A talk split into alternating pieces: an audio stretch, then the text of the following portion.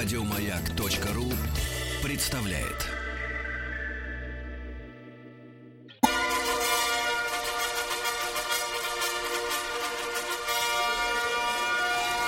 Сергей Стилавин и его друзья.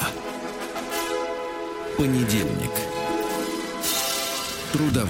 Трудовой, трудовой, да. Здравствуйте, дорогие товарищи. Я сейчас а, осведомился у Владика. Доброе утро. Доброе утро. А, Какая сегодня музыкальная а, подборка специфи- специфическая. Надеюсь услышать слово лирическая подборка. Ну нет, он сказал просто так. Вот он, он будет сегодня ставить Трудовой, музыку. да, понедельник. Просто так. Вот как бы эта песня, она зовет нас на трудовые подвиги, да.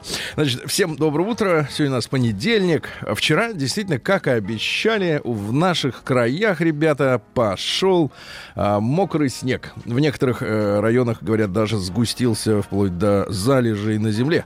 Вот, а, погода бодрит.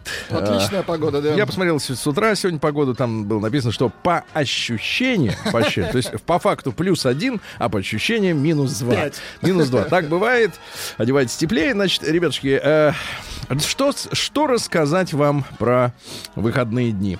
Надо, вот, Владуля, э, сначала мы вот давайте спектакль сделаем. Давайте. Сначала нам нужна трагическая минорная музыка депрессивного свойства. Депрессивного свойства. давайте. А, ну, внимательные э, э, зрители Инстаграма. Кстати, Инстаграм на минувших выходных отметил свой э, день рождения. Э, чуть ли не 8 лет ему уже исполнилось. Вот этой социальной сети. И кто следит, так сказать, за моими публикациями, в курсе, что э, мы с Русом Ивановичем побывали на э, фестивале молодежном. Это, э, значит, вот такое приключение для человека в моем возрасте. Я про свой возраст ничего плохого не говорю. Мне он, как бы, как говоря, грубо, симпатичен. Вот, потому что есть кое-какие опыты жизненные, э, нежелание повторять э, дурацких ошибок. Вот, э, но все еще есть, э, вот, еще раз ошибиться можно. Раз, два, три. Ну вот. да? Ну, если стоящий человек, почему бы и не ошибиться? Так вот, оказались мы э, замкадом, самое ближайшее замкадье, где в пятый раз, ребята, молодежь, это было видно даже с парковки переполненной, потому что молодежь была вся разодета в костюмы. Средь бела дня происходило это, мы были в субботу, и там проходил пятый, получается, уже юбилейный фестиваль под названием «Комикон». Ну, это не отношение к камикадзе не имеет никакого, хотя близко, достаточно близко. Вот, и разодетые молодые люди, э, которые, ну, большинство из них представляло собой, мне кажется, интерес для военкомата. Мне кажется, вот э, у такого фестиваля... Брать надо было. Да, их вот там, такого фестиваля, в принципе, нужно, знаете, вот бывает там, э, значит, э, иногда там какие-нибудь э, фастфуды свои прикатывают, трейлеры, да, чтобы кормить гамбургерами молодежь, что она еще пьет, газировкой, соками. Мне кажется, вот такой же трейлерок такого защитного цвета хаки нужно подгонять в подобные места, где сидело бы 3-4 крепких офицера э, из военкомата, э, вот, и, со- соответственно, при помощи сегодняшних современных методов обнаружения личности, при помощи видеокамеры, Тут же в толпе э, выделять, э, э, так сказать, э, нежелающего явиться на, на прием, вот, и тут же его сажать в грузовик и отправлять. Но это так, это к слову. Э, речь не об этом. Так вот, огромное количество молодежи, причем э, э, львиная доля из них была костюмирована. Ага, расписные. Да, дело в том, что комикон это значит вот э, такая тусовка вокруг комиксов, вокруг того вида искусства, которое существует за границей давно. К нам оно э, хлынуло только лишь, наверное, в 90-е, но в 90-е безуспешно. Хотя, конечно, нет, я, я понимаю, что и среди моих ровесников на- найдутся ценители этого жанра, ну, по крайней мере, кто, может быть, не увлечен, но кто понимает э, э, значит, какую-то ценность в этом во всем деле. Но, конечно, массового распространения это никогда не имело в нашей стране, потому что у нас, прежде всего, людей учили читать, вот, а у них учили смотреть. Вот. И произошло следующее, что вот э, разодетые одеты в разного рода героев, мы с Рустам Ивановичем сфотографировались, ну, с наименее э, каким-то таким, э, сейчас, я, токсичным, я, бы, я бы использовал вот это политическое слово, с наименее... Э, Сомнительно. Да, с наименее токсичным, ну, по крайней мере, с существом, у которого нет физических рук, э, такие ручонки атрофированные, Очень висели на пузе. остаться. Да, мы сфотографировали, значит, с неким существом, которое на поверку оказалось э, героем под названием Тотора. М, э, Вот. Это э, Миядзаки. Да, это Такой японский мультгерой. мультик. Более того, как оказалось, родом из моей юности, потому что мультик 88-го вообще года, но до сих пор, я так понимаю, ценители его любят. Значит, из других узнанных мной м, персонажей был Джон Уикка. Как, э, вот, как его называют э, значит, Человек, который убивает лошадью. да, да, человек, который убивает лошадь, дергая его за эти дела. Так вот, э, да, худой, стройный, высокий молодой человек, загримированный под Киану Ривза, с автоматом, с пистолетом. Он показывал на сцене акробатические трюки, изображая Джона Уика, как называют Джона Вика его враги азиаты, да, потому что у них с произношением английских слов проблемы, поэтому они так с придыханием это все делают. Это я цитирую третий Джон Вик. Ну и как бы говорится, что это тоже культурное явление. Э, Джон Вик это типа из комиксов, да? М, Вот. Или комиксы уже из Джона Вика. Тут ведь вопросы такие, ребята. Иногда фильмы снимают по мультфильмам, иногда по комиксам, иногда по фильмам делают уже мультфильмы, а потом комиксы. Ну, в общем, все это замешано в такую историю, что в зале собралось несколько тысяч очень активных. Э, Вот, и я бы сказал так, э, например, женщины ходили. А, Ты знаешь, вот, вот ты смотришь сзади, Сзади. все оформлено Как очень, надо. очень так оформлено, Владик, что, извините меня, э, субтильным, так сказать, элементом и не снилось. Так. Но когда смотришь на личико, это, это молодая девочка, да, но у которой все уже нормально. И крылья, например, сзади Неплохо. приделаны, да. Огромное количество людей, значит, молодых. И э, я почувствовал огромную пропасть. Вот именно в первую очередь, ребята, ну это сначала вот э, грустная мысль, потом все-таки оптимистичная. Э, я почувствовал огромную культурную пропасть между э, нашими поколениями. Не потому, что мне, э, в общем-то, не, не знакомы, неведомы, непонятны, не близки и неинтересны Ну а как комиксы. же Джон Уикка? Нет, я в этом могу расписаться. Мне это все неинтересно абсолютно, да. Более того, люди, которые, ну вот с нами работают, ребят, молодые операторы там, я говорю, ну а вы этим увлекались? Ну, да, говорит, ну это потом прошло. Что самое смешное, у их ровесников в зале, ну, как у нас там молодые мальчишки, значит, тоже работают с нами, а у них не прошло. Вот. Но суть в том, что мы, когда с вами иногда задумываемся о том, почему, например, в семьях, ну, как бы так, с наступлением подросткового возраста теряется контакт между детьми и родителями, да, и вообще как-то раз- разобщение какое-то происходит, да, и принято, ну, такие люди, как Вадик Зицер, они сразу начинают говорить, что виновата семья, не надо так много зарабатывать денег, и надо больше общаться, я не знаю, чем он там занимается, хоть предлагает в шахматы играть или в шашки, но это не, не, не суть в этом. Суть в том, что э, разные языки появляются у родителей и у детей. И разные не то чтобы интересы, а просто способ мышления, да, вот именно э, который э, спровоцирован именно культурным различием. То есть бэкграундом, который есть у одного поколения и у другого. И произошло это почему? По понятным совершенно причинам. Да, с одной стороны, глобализация, когда э, иностранная культура или глобальная культура, можно ее как угодно назвать. Я не говорю при этом, что она плохая. Но она другая просто, другой язык. И она пришла к нам, когда в начале 90-х наше тогдашнее государство, э, вот, а потом и наше нынешнее, потому что в начале 90-х уже было ны- нынешнее, ну, формально, по крайней мере, да, государство, э, отказалось, э, ну, во-первых, мы отказались от идеологической составляющей, но это что касается серьезных вещей, а во-вторых, государство само по себе ретировалось из такого сильного воспитательного инструмента, как э, искусство, культура, э, книги, фильмы, да, и все, и телепередачи э, со своими собственными героями. И, конечно, святое место пусто не бывает. На это место пришли герои другие, с другими бюджетами, с которыми, естественно, тягаться нищее тогда Министерство культуры, да, или там Госфильм, или как там это все называлось у нас, Гостелерадио, да, в советское время не могло. Вот. И получается, что за какие-то, за какое-то одно поколение, то есть, условно говоря, там, мне 46, ну, наверное, все-таки 36-летние, да, если брать следующее поколение, в, это, в эту ловушку еще не попали. Но те люди, те люди, которым меньше 25, они уже находятся в своей собственной э, реальности, э, культурной, прежде всего, ребята, культурной. И действительно связь между нами, она потеряна.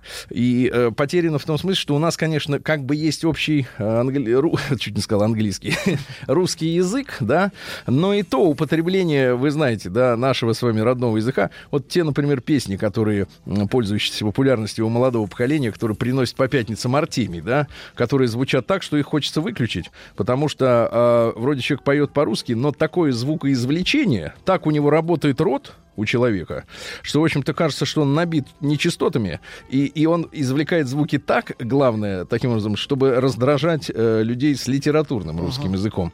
И вот, э, с одной стороны, это, это огромная проблема, да. С другой стороны, получается, что за 20 лет, ну, смотрите, этим ребятам, да, где-то в районе 20, ну, плюс-минус в среднем, да, то есть за 20 лет по большому счету, если э, есть политическая воля, например, э, вспоминая, опять же, предвоенное, например, поколение советских людей, которые были, э, жили при царском режиме, там, ага. к 17-20 году, а к 41-му это были уже люди, которые сражались за родину, да, за другую социалистическую родину.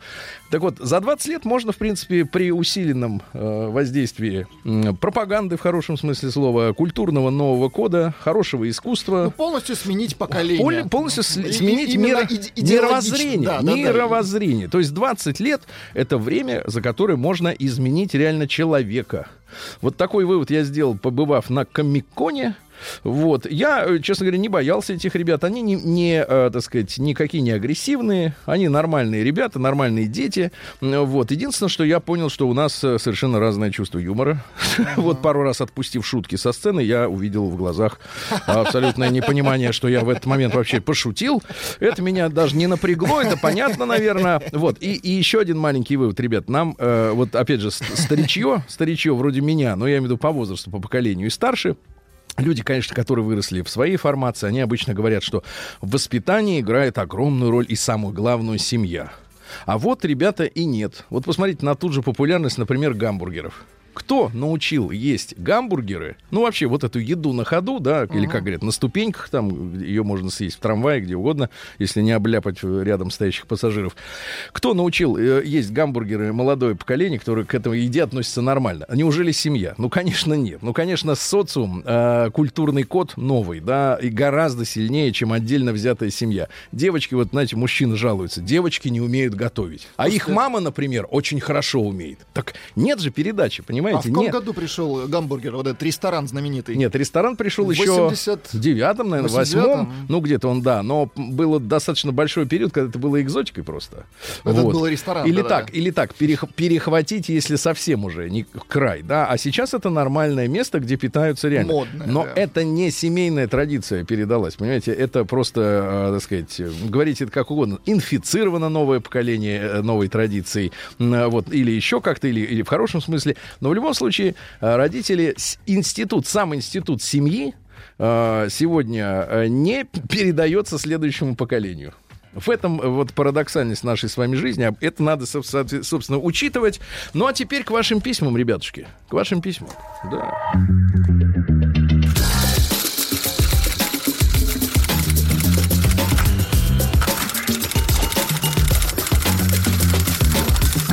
Приемная нос. Народный омбудсмен Сергунец. Ну что же, Владик, писем много. Ну, да? давайте что-нибудь.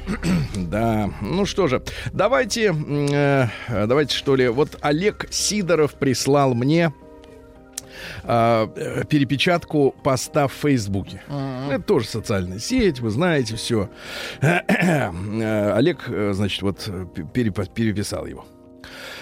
Знакомый, да, так, так, так, погодите, а может мы это читали? Мы читали про трюфеля с вами, нет? Не помните? Не помню так. Про ну, трюфеля. Я вот не, про трюфеля не помню. Да, да, про трюфеля. Трюфеля. Вы кушали трюфеля-то, да? Нюхал. Ну, потому что там есть а не слишком дорого. Там есть, есть масло специальное, да, да. Нет. Ну, давайте, мне кажется, что мы это читали. Я вам давайте прочту точно то, что не читал. Давайте. Мне 25, девушка. Ну, неплохо. 25 — это такое самое гриппозное время для девушки. Да. Вообще, вот, мне кажется, у разного рода, скажем, элементов, тяготеющих к извращениям, да, мне кажется, самый большой облом, вот Так, самый большой, так. вот они уже победили э, возможность выбирать пол, То есть, в принципе, нет границ. а да. вот э, с возрастом проблемы. Нельзя вот быть абсолютно свободным, еще и чтобы сказать, например, приходит тебе пенсионер, да, и говорит, мне 13, я мальчик, да. Ну ничего, лет 50 и начнут печатать так, что и мальчика, и младенца. И не мальчика, да, да. Младенец, а уже, так сказать, э, банковский счет. С, с багажом. Мне 25, девушка. С моим парнем мы почти три года вместе. А Официально брак не регистрируем, есть некоторые юридические моменты на данном этапе. Предположение, а, извините, предложение мне делал, всегда об этом говорим. За время наших отношений крови он попил немало. Ну, хорошо. Вообще, ни грамма романтики, да? Вот у нас с вами есть иллюзии некоторые, что девушки романтичные. 25 лет, а? Но уже, все, грустно, уже все грустно, выжжено, конечно. выжжено, да. Раз в год или два раза в год я ловила его на переписках. От знакомых из узнавала, что он интересовался другими. Прямых измен не было, но это тоже неприятно. Хотя из-за его поступков я чувствую себя виноватой. Я очень требовательна и могу выср... выср... высказ... выс- Высказать. выс- переработать мозг за пять минут. Это пишет женщина, да. 25-летняя девочка. Сейчас у нас все отлично, но проблема в том, что эти разочарования, разочарования меня не отпускают. Я не могу это отпустить. Время от времени я это вспоминаю. Стал очень недоверчивый. Кажется, что 50% это обман. Как с этим бороться? Даже если предположить вариант, все бросить и строить через некоторое время новые отношения, строить. Я думаю, что и через некоторое время я к любому мужику буду относиться так и ждать подвох. Как вернуть себя и доверие? Ну, это вопрос так, в, в пустоту. В пустоту. Вы, вы понимаете, да, что бессмысленно это все обсуждать абсолютно. И давайте хорошее, короткое что-нибудь, да? что-нибудь, да. Мгм. Ну, Такого же рода, да? Ну, чтобы как-то взбодриться, все-таки на, на работу нет, идти, да. так, Не, вариант всегда есть, вы знаете. Но не в Фейсбуке, я понимаю. Я общалась с парнем. Это история женщин. Который мне очень нравился. Каждый день переписывались и общались в реале. Но потом он начал меня игнорировать и избегать. Я плакала по вечерам. Но потом смирилась. И вот через год мы снова начали общаться. Чувства вспыхнули вновь. И мы начали встречаться. Встречаться это значит без свидетелей. У него у него есть брат, с которым я до сих пор общаюсь. Но случилось, Брат, так, так, так. но случилось так, когда я с ним и еще встречалась, он начал ревновать меня к своему брату и к моим друзьям. Он запрещал обниматься с подружками и при встрече с ними целовать их в щечку. Когда мы с ним играли, С обычные, С братом? обычные игры, например, догонялки. В лапту. А вы когда-нибудь с женщиной вообще играли? Мне кажется, это как со Ну, смертью Ну. Сергей, не в догонялке. Другие Что, игры. все, все он? Да, скорее нарды. Да, когда мы с ним играли в догонялки, он хватал меня жестко, щипал так, что оставля, оставались синяки. В итоге мне это надоело, и чувства остыли. Я решила его бросить. Сергей, все, на этом все. День дяди Бастилии пустую прошел. 80 лет со дня рождения. Ух ты, а ей уж 80. Каждый день. Радио Маяк. Ну что ж, товарищи, день сегодня замечательный. Напомню, 7 октября. Да, да, да. Вот. Ну а помимо самого главного праздника, есть еще Международный день врача. Вот, Международный день врача, например, да. Или Всемирный день архитектуры. Архитектура это не значит, что архитектор, э, значит, засовывает свое творение в устоявшийся ландшафт. Архитектор, который умеет совмещать общественное и личное. С полезным. Всемирный день жилища, ну, надо где-то подбелить, под, Ну, под подкрасить, да. День штабных подразделений МВД Российской Федерации. Поздравляем, Это очень хорошо. важно, потому что планировать все надо. День киргизской гражданской авиации. Поздравляю. День армянского библиотекаря. День труда в Австралии. Ну, естественно, по этому поводу там никто не работает, это логично. Ну, у англосаксов это принято. И в Канаде, и в США есть труда, день труда. И вот они э, постоянно в понедельник, и постоянно люди не работают, да. Э, Чун Ян э, в Китае, это праздник двойной девятки. Люди поднимаются на гору, лакомятся там пирожными, Хорошо. пьют винишко. Винишко вот, китайское. да, да, любуются с хризантемами. Ну, а с 80-х это праздник пенсионеров.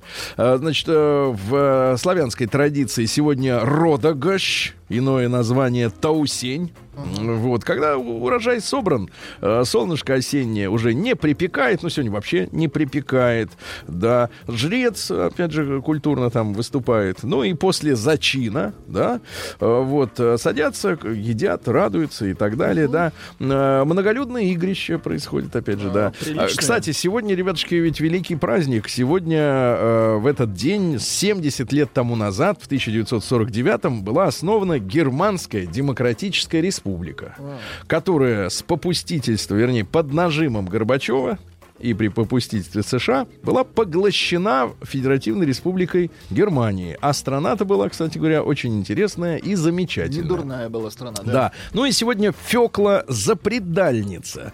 Женщины садились прясть. Слушай, женщинам без работы край. Вот мы видим сейчас эти вот э, проблемы вот у многих женщин, которые не заняты, вот, например, мелким моторикой вот этой, да? Они идут в YouTube, Они, к сожалению. Нет, они тыркают вот э, Инстаграм. Тыркают а, Инстаграм, Тыркают ну да. Инстаграм, но все у них же надо, чтобы руки были чем-то заняты, а пряжи нет, и вот они хоть что-то потыркать. Это проблема, согласен. А, Вот, э, наши люди верили, что на феклу все, что завяжешь, уже не развязать. Ну, красиво, Владик, да? так что вы сегодня, а если завяжете, то это Нет, уже не развяжется. не. Никогда, да. Ходили за белыми грибками последний раз. Если набирали боровичков, их подавали на стол, жарили с картошечкой. М, как вкусно. И поговорки. В этот день убирали оставшуюся на грядках свеклу и говорили так. Фекла, дергай свеклу. И, и собирали. Красиво. Каждый день. Нас. Владик, я просто вас знакомлю с нашим народом. У нас поэтичный С народ. вашим финским народом. Хорошо, спасибо. В 3761 году до Рождества Христова, ну или если более политкорректно говорить, до нашей эры, э, дата сотворения мира по иудаизму. Очень хорошо. 3761. Если бы у вас был калькулятор, вы бы сказали, какой год сейчас. Да. Э, Значит, что касается э, э, устройства Вселенной, интересно. Да, очень. Давайте. Значит, согласно писаниям, э, да, Земля Древним. имеет древним, да, Земля имеет круглую форму, окружена со всех сторон водой. Круглую форму. И вот, например, э, те люди, которые сейчас отрицают, э, так сказать, кос- ко- космос, да, как, как, как он нам подается с легкой руки космонавтов, ну вот, они говорят, что космонавты, они когда вы, выходят как бы в открытый космос, в этих Так. скафандрах, это же они в жидкости плавают. А. Там жидкость, понимаете, да, там не пустота. Вот. Ну и, соответственно, э, вот, э, говорят, что даже Александр Македонский поднялся однажды повыше. Так. Уж не знаю при помощи чего, но увидел Землю как шарик, а океан как миску с водой, в котором, соответственно, шарик-то этот, и, видимо, и пла- плавает, ну, не знаю. Вот, в отличие от греков, э, например, мудрецы, э, да, древние считали, что Земля круглая, вот, нижняя половинка находится под водой. А верхняя как бы вот снаружи. Понимаете? Такая история, да-да-да. Вот. Ну и что там еще интересного, да, вам хочется знать-то? Или, или достаточно уже? Да, в принципе, достаточно. Вы и так сломали. Все представления, да. Ну и отлично. А В 1604 году построен сегодня Томский острог, ну то есть крепость деревянная. День основания города Томска. Томичи, ребята, поздравляем.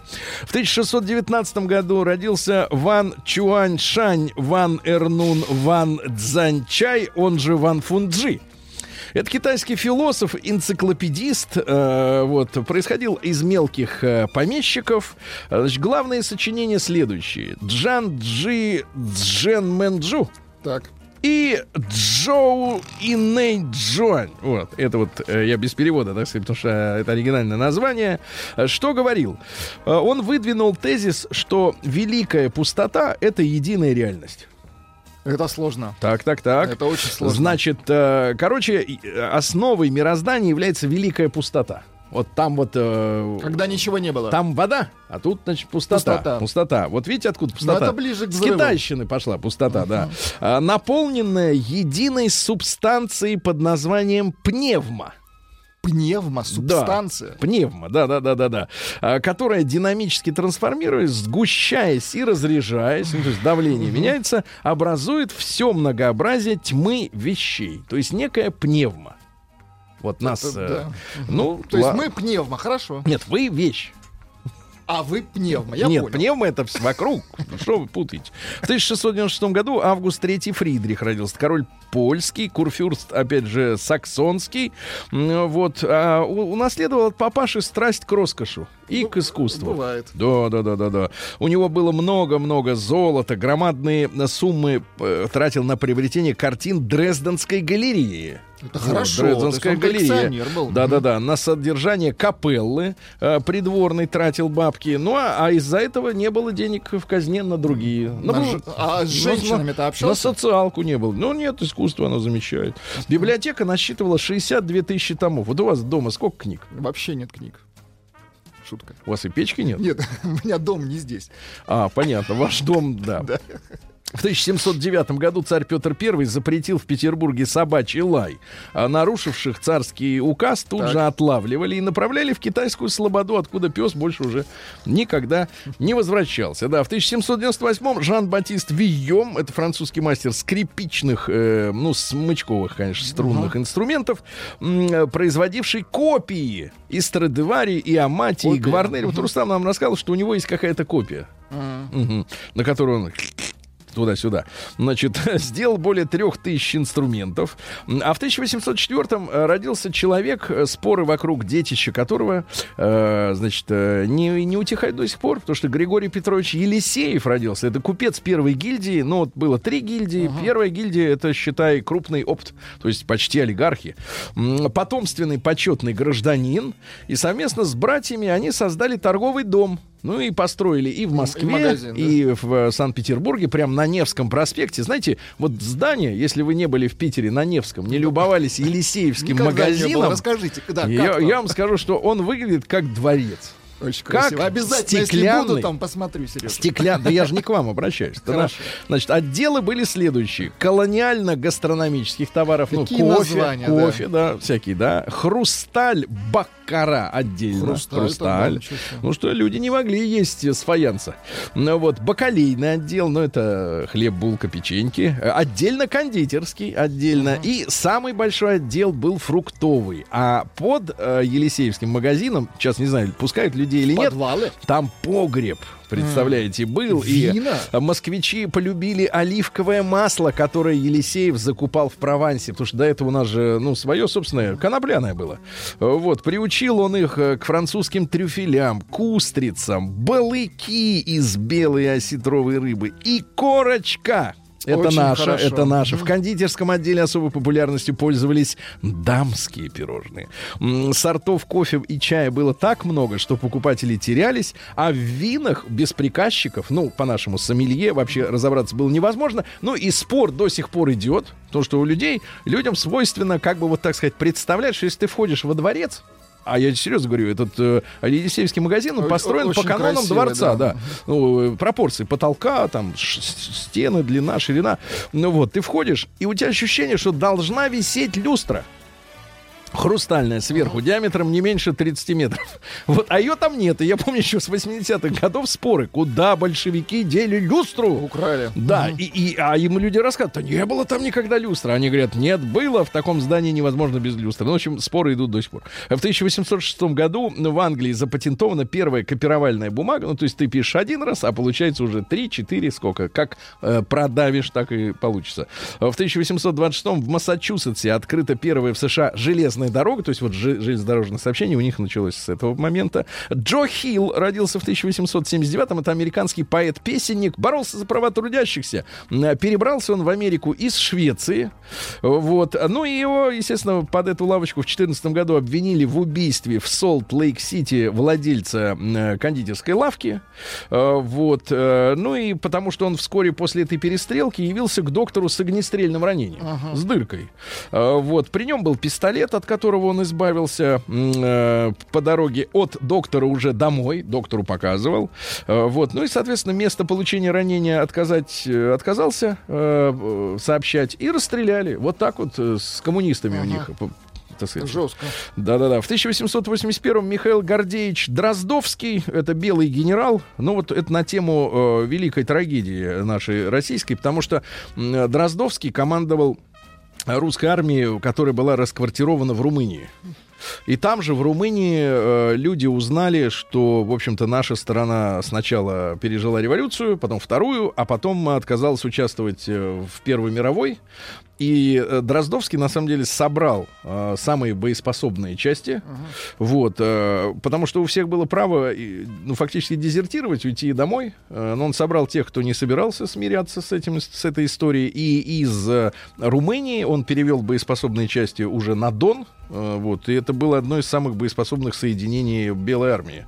Вот, э, о нем есть книги о, Дроздов, о Дроздовском, да, и он был убит в бою, трагический, то есть настоящий герой. В 1885-м э, Нильс Бор, датский физик, э, нобелевский лауреат, э, говорят, был спортсменом поначалу, и этим был известен. Это- Физик-спортсмен. Знач- сначала спортсмен, сначала да, спортсмен, сначала. потом физик. Вот, а когда был удостоен Нобелевской премии, датские газеты написали об этом событии, что премия присуждена известному футболисту Нильсу Буру. Да вы что? Да-да-да, да-да. И люди такие думали, а что он сделал-то? Забил гол как-то, не знаю, каким-то образом. Непонятно. Значит, цитаты. Если тебя квантовая физика не испугала, значит, ты ничего в ней не понял. Что вещи-то она, видишь, при- Страшные, приоткрывает. Страшные, конечно.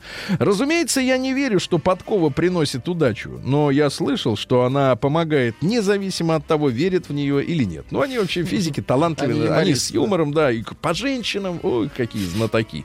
В 1897 в Вильнюсе создан БУНД, э, Всероссийский еврейский рабочий союз.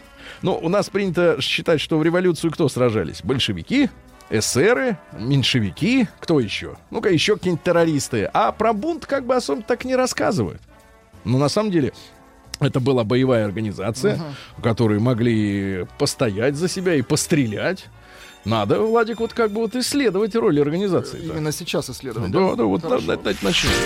День дяди Бастилии пустую прошел. 80 лет со дня рождения. Ух ты, а ей уж 80. Разный, каждый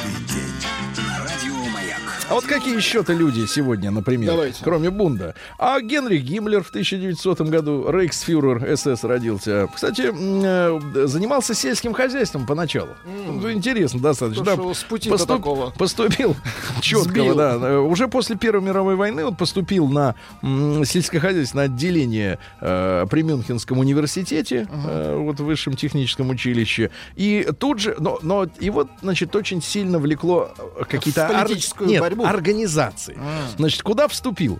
В немецкое общество разведения домашних животных. Хорошо. Немецкое сельскохозяйственное общество. Объединение друзей гуманитарной гимназии. Стрелковый союз. Ну, уже началось. Так, тогда. так, общество ветеранов войны, Мюнхенская секция Альпийского общества и немецкий клуб туризма. Ну, в принципе. Ну, везде был одновременно. Вот человек, человек везде был. Да, это достаточно странно. Как тут, как все успеть, да? Как все успеть? Значит, дальше, что у нас интересного? В 1908 году Австро-Венгрия объявила, что она забирает э, Боснию и Герцеговину, которые номинально принадлежали Турции. Разре- э, разразился очередной боснийский кризис. Вообще сербы считали, что это часть их ну, нового союзного будущего государства. Э, обратилась к России и, э, э, соответственно, э, война Первая мировая могла разразиться не в 14-м, а вот уже в восьмом году или в девятом, по крайней мере, да. Вот, то есть по Европе ходили вот эти вот нотки, милитаристские настроения, да. Маргарита Алигер в 15 году родилась, поэтесса. Э, вот что она писала. Альбер.ком Алигер. Нет, не так, не совсем. Если было б мне теперь 18 лет, я охотнее всего отвечала б нет. Если б было мне теперь года 22, я охотнее всего отвечала б да. Но для прожитых годов, пережитых лет, мало этих малых слов, этих «да» и «нет». Мою душу рассказать им не по плечу. Не расспрашивай меня, если я молчу. М? Хорошо? Да. Хорошо. И впервые мы проснулись рядом с мутным утром будничного дня. Синим-синим, тихим-тихим взглядом ты глядел безмолвно на меня. Есть минута счастья и печали, и черты меж них не провести. Именно об этом мы молчали первым утром страдного пути. Ну, красиво. красиво. Очень красиво, да, замечательно. Десмонд Туту родился, это южноафриканский епископ, ну, ну, один из тех, кто, э, так сказать, симпатизируя и выступая от имени, э, так сказать, негритянского населения э, на руководящих постах вот этого движения, не стрелял и не взрывал. Потому что там с терроризмом было, ого-го, все, все, так сказать, более-менее нормально. В девятнадцатом году м, организована сегодня компания КЛМ, то есть 100 лет КЛМу. Вот, голубая авиакомпания, э, в хорошем смысле. В три, чет- Кстати, а вы слышали, что Голландия, запре- вернее, Нидерланды отказались от названия Голландия? Да, что такое было. Это все равно, что ФРГ откажется от названия Германия. Чтобы не раздражать. Странно. В 34-м новелла Николаевна Матвеева, тоже поэтесса и тоже бард. Э, ну, например, э, перед неграмотным блеск знания обнаружить, вот грех. Божиться грех, но грех божбу и слушай. Это я понимаю вам. Божбу. Божбу. Божбу. В 34-м Ульрика Майнхоф, это немецкая западногерманская журналистка, которая сначала стала лидером леворадикального протестного движения, а потом возглавила э, подпольную террористическую организацию фракция Кар- Красной Армии, Рота Армии Фракцион. Вот, они грабили банки, как и большевики, э, в- в- там и другие э, наши, так сказать, революционеры-террористы. Вот, она умная женщина была, и вот возглавляла, и я так понимаю, что в тюряге ее и уконтропупили. Такая журналист-террорист. Понимаете, да? Кстати, вот, э, например, этот итальянский Муссолини тоже из журналистов был. Вы помните, да? Ну, вначале, да. Ну, талантливо писал зато. Талантливо, да. В Как- как 35-м... э, Вторгшаяся в Эфиопию Италия в 1935 году сегодня объявлена Лигой наций агрессором. Ее из Лиги наций э, исключили. Ну, у них там были свои интересы. А, Томас Кеннели, э, австралийский писатель, автор документальной книги «Ковчег Шиндлера», по которому э, Стивен э, Спилберг снял фильм, соответственно, м, список. да. А В 45-м Владимир Кириллович Молчанов родился с днем рождения. В 49-м году основана сегодня Германская Демократическая Республика. Еще раз А, поздравляем. В 52 году сегодня родился Владимир Владимирович. Поздравляем, Да, да, да, конечно. В 59 году э, советская автоматическая межпланетная станция Луна-3 впервые в мире сфотографировала обратную сторону Луны. И передала это изображение на Землю. Людям. Да, люди посмотрели и... И ничего не увидели, потому что она в темноте. Да, в 64 году Сэм Браун, ну, певичка с одной единственной э, песней, которой мы замучены, наше поколение. э, Слушать эту песню, ребята, нереально. Невозможно, да. Невозможно. Тони Брэкстон, чуть менее замучившая нас. э, да. Тоже страдалица. Да, да, да. В 68 году родился главарь британской группы «Радио Голова» Том Йорк.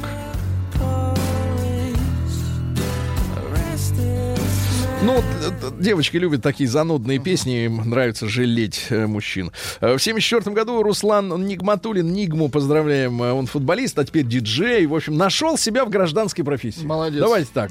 Не каждому по пле- на не- пенсии, не да. каждому по плечу. В 77 году в Советском Союзе после э, нескольких десятилетий существования Сталинской Конституции заработала Брежневская.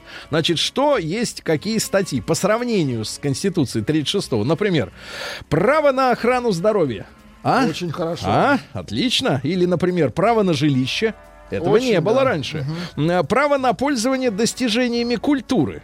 Нормально? Вот. И, наконец, граждане СССР, было записано, обязаны заботиться о воспитании детей, а дети обязаны заботиться о родителях и оказывать им помощь. Понятно? Вот и на В 81 году египетский парламент э, на следующий день после убийства на стадионе Анвара Садата произошел теракт. Вот, избрал президентом страны Хосни Мубарака, а Мубарака убрали только в ходе вот революции 2011 года, арабская весна так называемая, да, помните, там было шумно. Потом пришли братья-мусульмане, но через год э, эти Вернули, да. офицеры поняли, что что-то как-то Не да, туда. не туда, и их убрали. Э, Настеньку Стоцкую поздравляем. Да, да, да, такая женщина красивая, видная. Не, ну не надо. Э, Вот, э, да, ну и что же. И в 1993 году пост номер один в России перенесен от мавзолея Владимира. Ильича к могиле неизвестного солдата. Очень в этот день, правильно. да. Ну что же, э, где-то в одном месте А, набрали. Версии следующие. Джинджиш про Джунджу, ведь засомневался человек. Потом Бор не был спортсменом. Ну и победило сообщение про Петра и псов. Не верю. Вот человек из Томской области не верит про псов. Нет, ну про Петра хотя бы верите?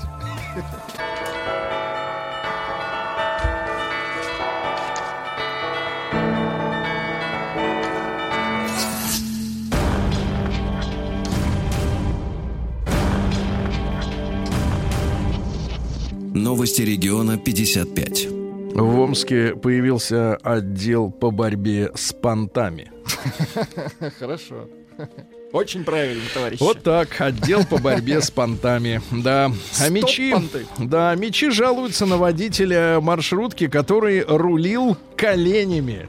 Коленями. Ну просто надо же где-то брать людей нам для шоу «Удивительные люди», правильно? Ну почему, зачем запрещать? Какой талантливый. Запрещать талантам тренироваться. Пусть тренируются коленями. не на людях. Коленями так колени. Вы лучше посмотрите, что он в это время руками делает. А, Дальше. Э, Ну что же, э, ученики Омской школы из-за устройства туалета вынуждены ходить туда парами. Ну, потому что в одиночку не совладать с, эти- с этой, нужен. с этой штукой, да-да-да. А Мичу пришлось заплатить 21 тысячу рублей за интим, которого не было. Ну, интим иногда, вы знаете, интим иногда по качеству это иллюзия, поэтому ничего удивительного, что берут деньги даже за то, чего не было. А дальше, что же у нас интересного? Омская мэрия оградила бульвар Мартынова от автохамов селфачей. Селфачей. Мгм. Селфач. Человек селфач. А женщина тоже селфач. Селфач, конечно. Женщина селфач. Звучит-то не очень. Само дальше неприлично. А, Мечи потеряли интерес к воровству канализационных люков. Это хорошо. Может, примерзли, не знаю. А, Дальше. А, Гадалка попросила, чтобы снять порчу самички, 10 бутылок водки. Смотри, на, Ну, бартер, на бартер переходит, да. А, Омск встретил Бузову цветами и шаурмой. Хорошо. О, да. Омские собаки переплыли Иртыш. Ну, может, обмелил немножко, да-да-да. Что у нас? Амич наркоман украл у пьяной матери норковую шубку и понес в ломбард. Ну, это беда наша, конечно, очень серьезная, да. Аттракционы в парках Омска будут работать до минуса 10 градусов. Это хорошо, до минус 10, То есть, вот, да? я так То понимаю... есть недолго. Я так понимаю, что не синтетическое масло все-таки залито в механизмы. А, да? Дальше. В затоплении Омской области обвинили бобров. Бобры. Бобры, они подгрызли и затопило все, да. И, наконец, Омская Гуанако Маргоша. Ну, посмотрите, пожалуйста, вот... э, Гуанако. Гуанако. Я не понимаю, о чем идет речь. Омская Гуанако Маргоша ушла из дома, не желая мешать любви родителей. Кто это? На ламу похоже. А, это с башкой с такой. Ага, понятно. Ну, ведь воспитанное животное. Хорошо, да.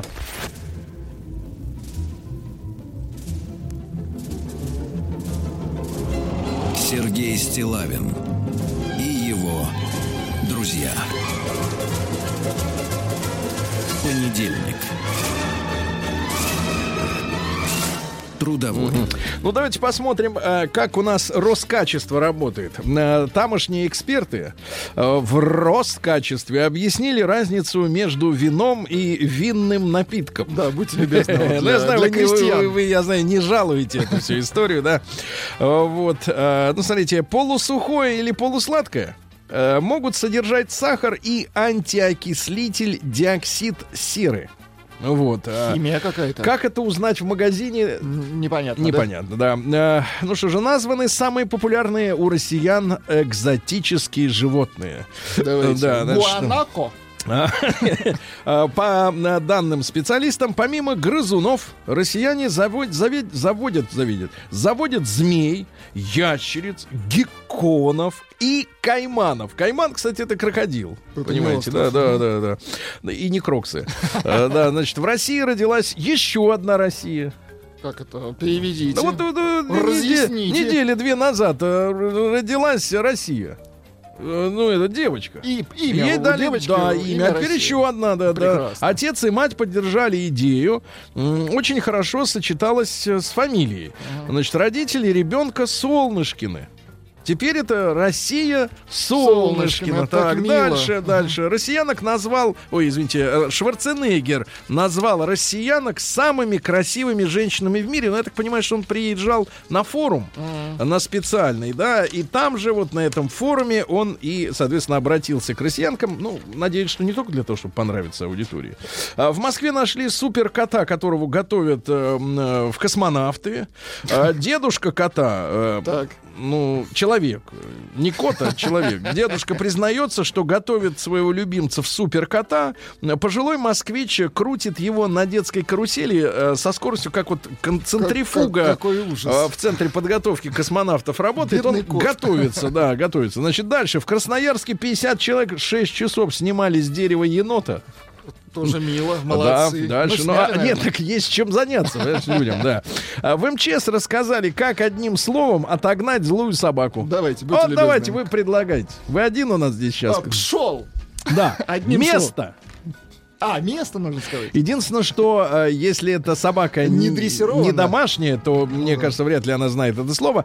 А, Пятая часть красноярцев отрицает интернет. Отрицает, Как да. явление, да? Панки.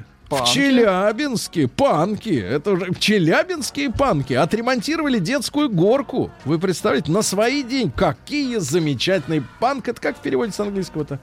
Подонок. Без понятия. А, подонок? Но это в переводе, а на самом деле целый пласт культуры. Это, конечно, а направление. как узнать панка по внешнему виду? Ну, вычурно. Кожаный. Выглядит. Но не всегда кожаный. Ну, Не кожа- всегда. И кожаный в том числе. Но вы, вычурно. Ну, хорошо.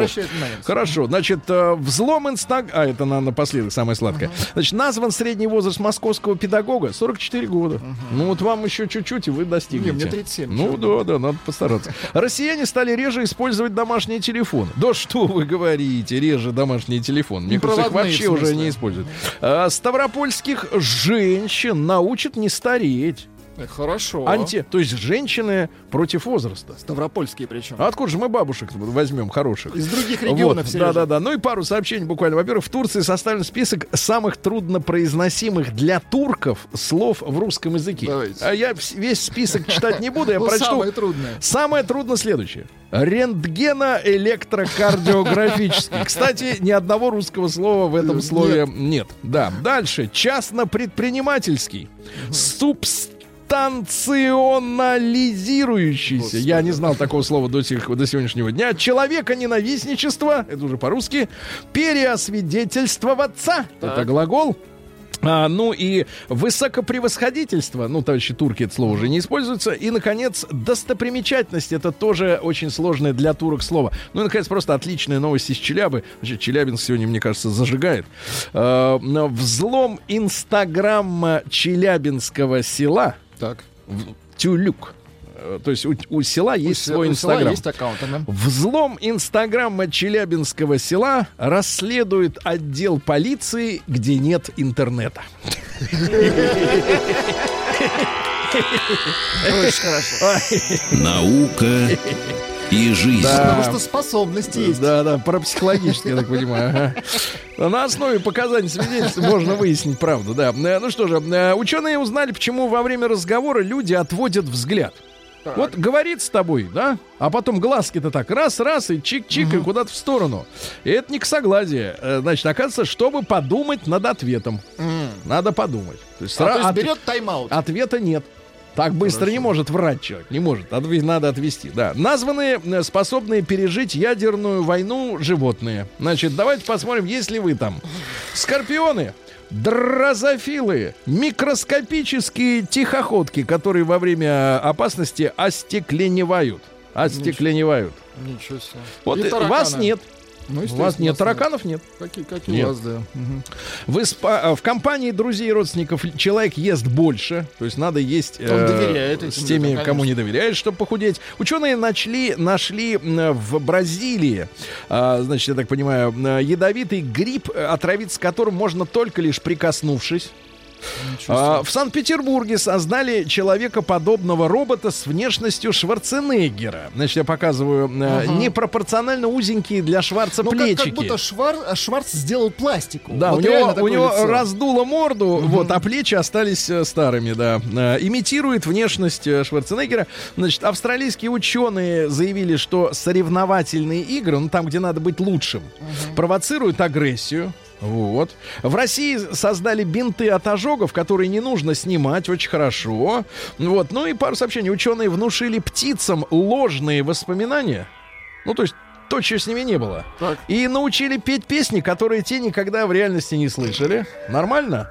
Вот. То есть ваши желания могут возникать в голове, э, как будто вы о чем-то помните, а на самом деле этого и не было никогда. Ну и, наконец, российские ученые и инженеры собрали робота-гида Мамеда, который будет проводить экскурсии по Дагестану. Очень хорошо. День и ночь. А можно нам вот этого Мамеда? Это робот. На пару дней.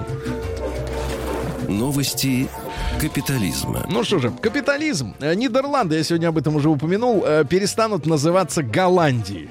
Значит, какая подоплека? Э, Голландия ассоциируется с наркотиками и проститутками. Вообще Амстердам.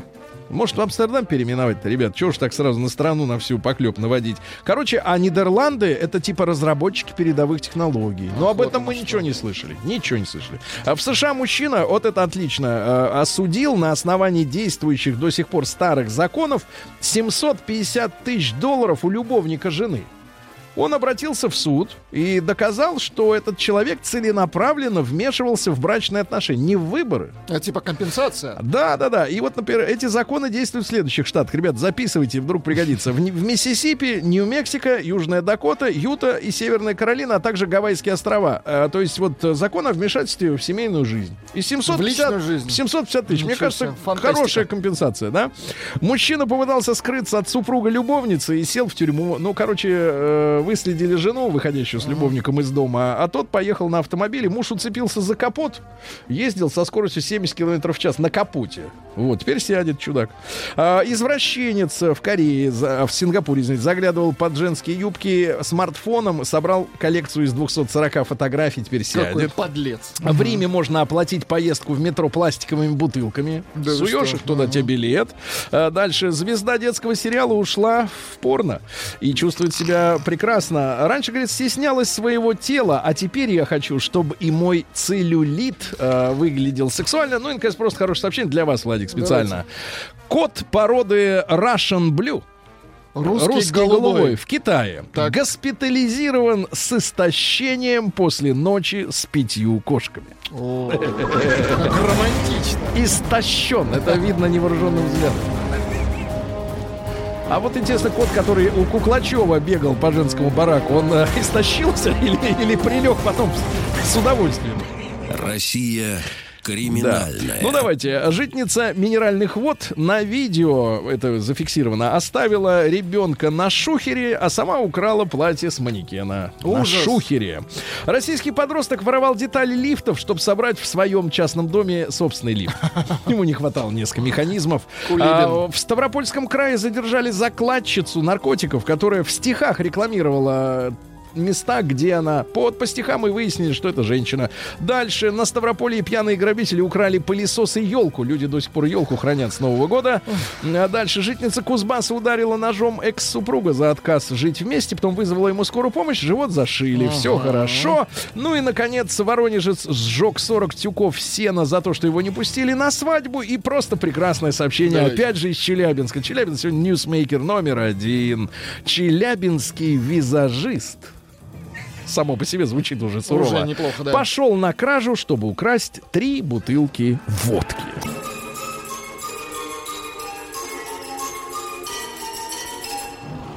Сергей Стилавин и его друзья. Понедельник. Друзья мои, ну действительно трудовой понедельник. Э, сегодня у нас 7 э, октября. И вот так случилось, э, что да, сегодня день рождения Владимира Владимировича. Еще раз поздравляю. Да, да, да, да, да, естественно. Вот. И по этому поводу журналисты, конечно, поинтересовались, мол, как хочет отпраздновать наш президент свой день рождения. Угу. Ответ поступил очень такой человеческий, с родными на природе. Очень С хорошо. родными, например. Угу. То есть был, э, был, был, были дни рождения, когда, например, на встречу прилетал э, товарищ Берлускони с подарком. Э, был товарищ Си Цзиньпинь однажды. Угу. Э, резали, говорит, какую-то колбасу. Ну, какую-то, это же не важно. Главное, человек, чтобы был рядом правильно. Да? Но, но желание какое? С родными на природе. Вот это лучший э, день рождения, да? В сибирской тайге, например, да, где уже по, по осеннему, по осеннему свеж, по осеннему свежо. Слушайте, ребята, а давайте, по-моему, мы с вами этого еще не обсуждали. А, не обсуждали. А давайте вспомним. Ну, все люди уже взрослые более-менее. И, э, ну, со, с возрастом приходит понимание, э, как вот день рождения, чтобы он, он с каждым годом становится все более грустным праздником-то, да, потому что счетчик тикает. Гейгера. Вот, ну давайте, плюс 7967 103 5533. Вот из тех дней рождения, которые вы уже э, благополучно пережили в своей жизни, вот самый лучший, самый запомнившийся, он как был организован? Вот лучший день рождения ваш в вашей жизни. Как это было? Что самое главное в этот день вы сделали или с вами случилось? Плюс 7967 103 5533. После новостей сразу ваши звонки.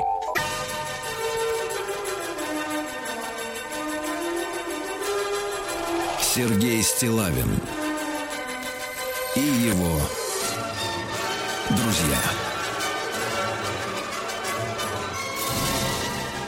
Понедельник трудовой. Ну что ж, товарищи, каждый день у кого-то в мире день рождения, правильно? У угу. каждого 365-го. Я бы так сказал. Ну, пример, ну, плюс-минус. Хотя, хотя, хотя нет, слушай, брат, я как-то читал статистику относительно э, рождений э, вот детей. Угу то больше всего нет, в мире же это распределяется непропорционально. Люди же не каждый день любят друг друга. А, вот, а с возрастом все как-то это все. Так вот, там прикол в чем? Пик приходится как раз на сентябрь.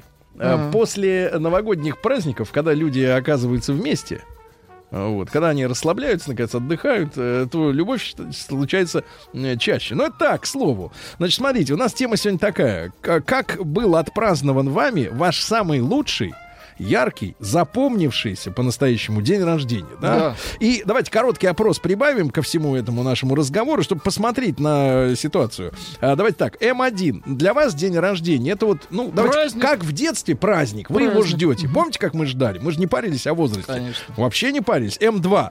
К сожалению, это вот, мал, мягко говоря, обычный день в году, а еще и хуже может Грустный быть. праздник. А да. еще и грустнее может быть. Потому что следующая цифра, угу. она точно перевернется, перелеснется. Она будет на 37. Она она будет вот у вас 37 с половиной. Я вангую. Да, ну давайте ваши звонки, ребятушки, ваши сообщения, пожалуйста, 728-7171, наш телефон. Вот наш постоянный автор, пианист э, из Чечни Беслан. Беслан, доброе утро. Да. Браво, браво, Бесланович, доброе утро, да. Доброе утро. Да, вам 33, да? Но был вот в жизни день рождения, который действительно провели вот как праздник. С огоньком. Да. На 13-летие так. Мне подарили а, новый магнитофон. О. А, я был, э, моей сестре подарили, я был на седьмом небе, так сказать, угу. но мне больше интересовало этого магнитофона не, не какие-то там песни, какие-то там, угу. не это, да. а функция записи. Очень и я возил, да, я возился с этим магнитофоном дома, все на улице празднуют. Это 6 июня, значит, лето. Все на улице празднуют, снимают на видео, но меня там нет. Я смотрю эту кассету до сих пор, и меня там нет, и я знаю, почему меня там нет, и что я делаю. От этого очередной раз радуюсь. Спасибо, Вячеслав, хорошего дня, хорошей недели. Давайте, Виталий из Москвы. Ребят, сколько было вам лет? Да, какой это был день рождения по счету, и что там происходило такого э, светлого и действительно праздничного? Виталий, доброе утро. Доброе утро, Сергей. Да, ну что, мужчина? Было мне 30 лет, да. А, ну и жена мне преподнесла подарок, так сказать отпустила на матч Лиги Чемпионов в Мадрид, пересадку в Амстердаме. А пересадка долгая была? Вот сейчас голландцы меняют название просто. Смотрите, да, вот вы как раз сегодня поговорили про голубые линии э, голландские. Сто лет сегодня КЛМу, да. Да, вот мы ими летели, поэтому я вспомнил и позвонил.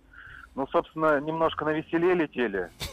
а, позволили себе, ну так, будь- допустим, как знаете, как русские летают в Египет или в Турцию, ну ничего такого, просто немножко на веселе. Мгм. Вот. Ну, сняли с нас рейс, в общем, в Астер- в Амстердаме. Мгм. Слегка Вот. Мгм. Подкрепиться. Не, немножко успокоиться да. сняли. Подкрепиться. Причем, причем в аэропорту службы безопасности сказали, чтобы им не наливали больше. Нам пришлось, а, так как мы рейс пропустили, ехать в Амстердам на ночь. У нас 8 часов было до перелета следующего, до Мадрида. Мгм. Ну и, собственно, мы докупили билеты и в Амстердаме отлично провели время.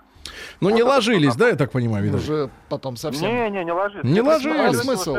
Не, так жены нет. А, отлично. Значит, человек вот что вспоминает. На Мадрид. Давайте, читаем, читаем. А В поезде из Да. Мурманской области один раз ночью проезжал Питер, сходил за шавухой и пенным, разбудил всех, накрыл стол. Видите, как красиво в поезде отметил.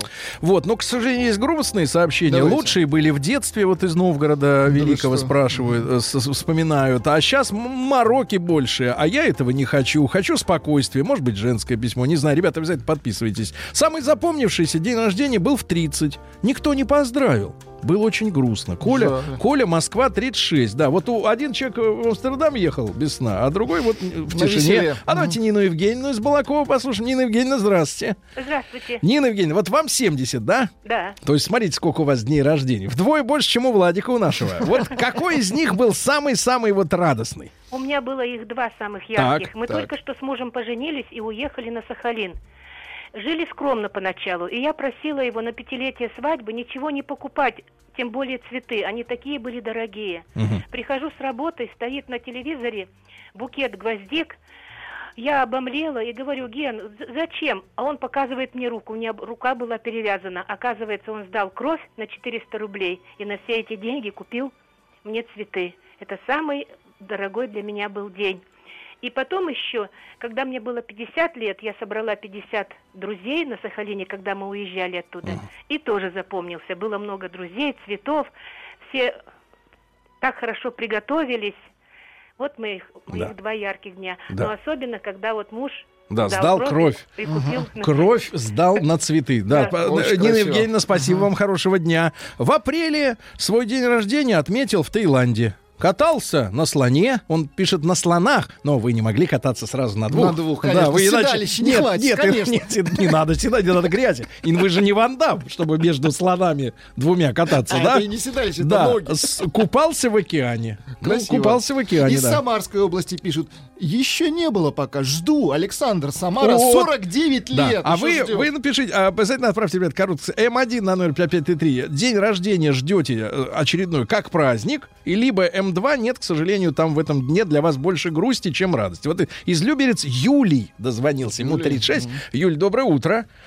Доброе утро, Сергей. А, это девочка. Да. А у меня написано Юлий. Вы представляете, какая Как может быть Юлий Цезарь. как одна буква, а вся жизнь под хвост. Да, значит, Пролетела вся жизнь, да? Ю- Юленька, ну еще раз доброе утро. Значит, Сергей, самый лучший день рождения у меня был этим летом. Так. У меня 3 июня родился четвертый сын Тимоша. Поздравляю. Да, наши аплодисменты. Прям в день рождения. рожать- Да, начала рожать на свой день рождения. Нет, родила... А родила на его? 5 минут. Да, Да, да. 00 Теперь у вас два, два дня подряд. Вот. Привет папе, который едет на работу. сейчас. Привет, папе, Ой, да. его. Хорошо, хорошо, спасибо, спасибо. А Ирину из Белгорода давайте послушаем. Ирочка, доброе утро. Добрый день. Да, добрый день. Самый лучший подарок на день рождения мне подарил мой дед в 1967 году. Ой, Я училась в седьмом или в шестом классе, и тогда часы наручные были редкостью. И он купил мне часы. Это была такая радость, что я не могла их даже носить от счастья. Я одевала их каждый день в огород, а чтобы никто не видел. И ходила, их слушала. И они у меня до сих пор идут. Я их ремонтирую. да. И это часы заряд. Нет, обратите внимание, да, спасибо вам огромное. Обратите внимание, ребенок получил на день рождения часы и никому их не показывал. А сейчас наоборот, чтобы все видели, что у меня есть. Конечно. Понимаете, насколько разная психология. Значит, из чувашии. Во время службы в армии, ну, такое тоже бывает. На свой день рождения попал в похоронную команду почетного караула. Такой, такой день рождения запомнил на всю жизнь. А вот другой звонок, например, вернее, письмо из Питера. На 25-летие, девушка пишет, пробежала оригинальный марафон из марафона в Афина. Ну, 42 километра, где как раз вот тот самый-то, да? Который, как да, маленькая жизнь. Вокруг было очень много необычных людей. Вот смотрите, какие разные дни рождения, да? Последний счастливый день рождения затерялся где-то в детстве. Последний. Последний Не- а ты- счастливый. А вот, а вот счастливый. задача тогда перед каждым сделать очередной день рождения таким, чтобы он был запомнившимся. да. Значит, надо сесть, написать на бумаге, что не нравится в тех днях рождения, которые были в последние лет 30, да? Написать, что не нравится. Все это исключить к чертовой бабушке, правильно? И сделать все, чтобы было нормально. Значит, давайте Женю из Москвы, э, 33. Жень, доброе утро. Доброе утро, Евгений. батарея Стилавина, Да. геодезиста. Вот он, брат. Ну что, что за день рождения запомнился? А, ребят, на самом, на самом деле, вот как раз с армией связаны самые такие приятные эмоции. Это 20-летие, год я отслужил, ну, на, то, на тот момент два года служил. Да. Вот, и как бы получается подъем, 6 утра, тебя на зарядку. И не, думаешь, не поймешь, как бы вроде как у тебя день рождения, никто не в курсе, ничего. То есть, ну, зарядка, все такие какие-то эмоции не очень. Думаю, ну ладно, в армии, в армии все, не знает и не знает. И потом уже как бы утреннее построение, и неожиданно все подскакивают, подхватывают и начинают бросать на руках 20 раз. Оказывается, все они знали, но готовили сюрприз. Вот это Такое круто. самое- круто, самые мужчина. крутые Да, да, да. эмоции, А вот бывает иначе. Лучшие дни рождения были в детстве, когда подарки, друзья, торты. А самые запомнившиеся в 2007-м, когда на моем дне рождения выступал фокусник-гомосексуалист. Он доставал отовсюду монетки, платочки, махал палочкой, но не волнуйтесь, волшебной, пошло шутил. Саня 39 Лу- лет. Лучший день рождения был в 2014 году. Поехал с другом на рыбалку. Больше никого. Тишина. Телефон не работает. Ночевка в землянке. Холодно. О, Класс. Алексей, хорошо. 44 года. Надо было летом родиться. Аккуратнее Значит, не застудите, Алексей. да. Орловская область, доброе утро. Один из лучших дней рождения был 18 мая прошлого, 18 года. Мне исполнилось 36. В Москве был на симфоническом концерте Би-2 в Да Крокусе, класс. которые именно в этот день давали потрясающий заряд энергии. Вот видите, у мужчины совпал. А Слава, давайте, а Слава, у него же тоже день рождения. Слава, доброе утро. Славочка, вы напомните нам дату-то. 10 августа. 10 Вот. августа, чтобы не пропустить. Так, да. а то- Поэтому, поэтому все детство, естественно, так как я в пионерском лагере, то это просто ужасный ужас, да, когда там третья смена, и вот там в какой-то определенный день, там числа 20 да, под конец уже, под завязку лета, всех на сцену выводят, всем дают кусок торта или там пирога, и там стакан чая. И там просто я ненавидел все эти дни рождения. Но и как я уже рассказывал, что когда я стал заниматься бизнесом, и его там, как мне казалось, что-то достиг, то я собрал, и там э, все же подчиненные тебе смотрят а там в рот, и говорят, ну когда же, ну Вячеслав Юрьевич, ну давайте сделаем, вы самый потрясающий, удивительный, мы давайте вам сделаем день рождения, почему вы всегда уезжаете за границу? И я всегда не велся на все это там трибутень этих идиотов, твоих подчиненных, и тут вдруг один раз так все-таки сдался. Так, И там накрыл сколько стол. было лет-то? Да фиг знает, наверное, 35, что-нибудь 36. Так, так. Вот. И купил дорогущего шампанского Майотан Шандон. Фрукты, клубники, ягоды. Собрал всех а, своих там. И вот идешь, что именно как бы это был э, корпоративный Ну да. день рождения, да? Да. И когда я слушал, что мне говорят мои подчиненные, и каждый тост меня внутренне бесил, потому что каждый выдавливал, знаете, вот ну давайте слева направо, так как сказать, никто от души же не хочет, да, ну давайте слева направо, ну давайте слева. И вот все люди, причем я искренне думал, что очень многие из них много чем не обязаны. Там, кто деньгами, я всегда там помогал, у кого там болезни даешь денег.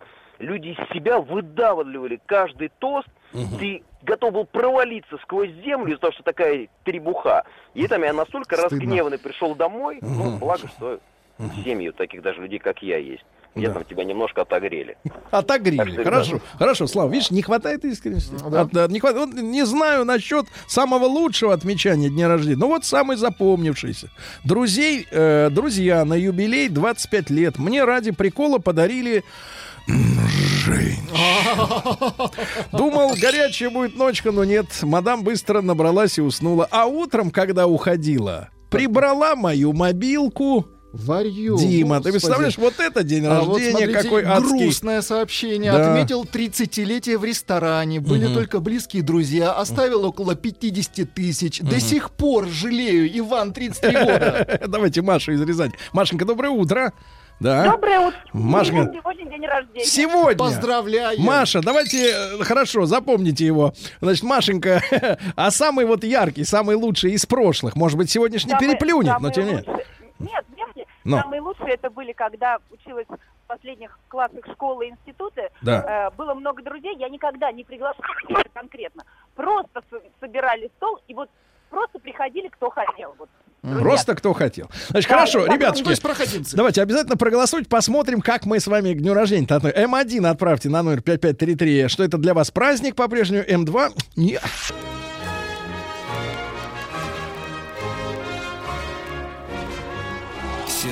Стилавин и его друзья. Понедельник.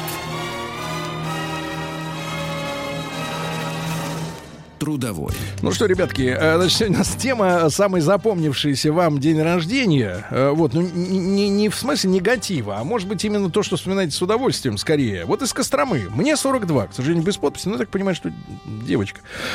Много было хороших организованных дней рождений, но запомнился почему-то один, когда мне исполнилось 20. Праздник у меня 6 июня. Собрались мы, 15 девочек из университета, Класс. собрали водку, мясо, овощи, шампура, шампура и пошли в лес на зеленую. Жарить никто не умеет, но что-то изобразили. Как потом по лесу друг друга искали, мало кто помнит. Домой мы возвращались э, пьяные, веселые, две стойкие подружки с одними шампурами.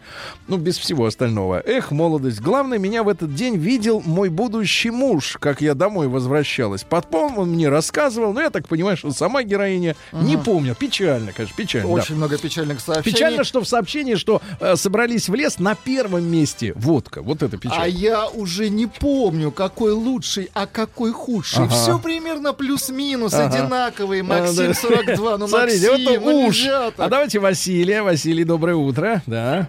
Доброе утро. Мужчина 39, да. Ну, как, который из них был самым там классным? А самый классный сразу после, даже я не долежал в больнице, Мгм. написал расписку, Да. а вот, и сразу у меня на день рождения я попадаю. Сколько лет-то собираю было? всех друзей. Это было мне 26 лет. Так, и что там дома? Играл на гитаре и радовался, что я выжил. Вот, видите, как хорошо, отлично. А 5 февраля 88-го, Красноярский край, мне было 16, ну, почти ровесники. Я работал дворником. Это была пятница. Весь день шел снег, а я его весь день убирал. Часов в 9 неожиданно за мной на машине, с большими буквами, заехал мой, заехали мои одноклассники. Мы поехали в соседний поселок на день рождения какой-то девочки. Чествовали нас там об- обоих, и было очень радостно и весело. Домой вернулись под утро. Представляете, какая. Очень, да. А вот, Да, смотрите, да, да. романтичное тоже сообщение из Ленинграда. На 30 лет жена собрала друзей. Тайно Нет, собрала вещи и выставила. Э, Собрала всех в бане. Внимание, была тематическая вечеринка, было Да. очень круто. Пожалуй, самое крутое день рождения. Александр 34. Крутое, понимаю. А, у меня в субботу через пять дней день рождения. Очень жду. Едем в подмосковный дом отдыха с семьей и друзьями. До этого лучший день рождения был на 24 года. Там я встретил свою будущую жену, Коля, 35 лет. Боюсь представить, какое желание на 35. Э, вот в связи с этим. Э, вот, Уже ра- года три как не отмечаю. Не пьющему не интересно. Эдуард Ага. Город Нальчик. А может, тебе и жить неинтересно, не пьющему-то, а? А, да? Брат, давайте Андрей из Питера послушаем. Андрюш, доброе утро.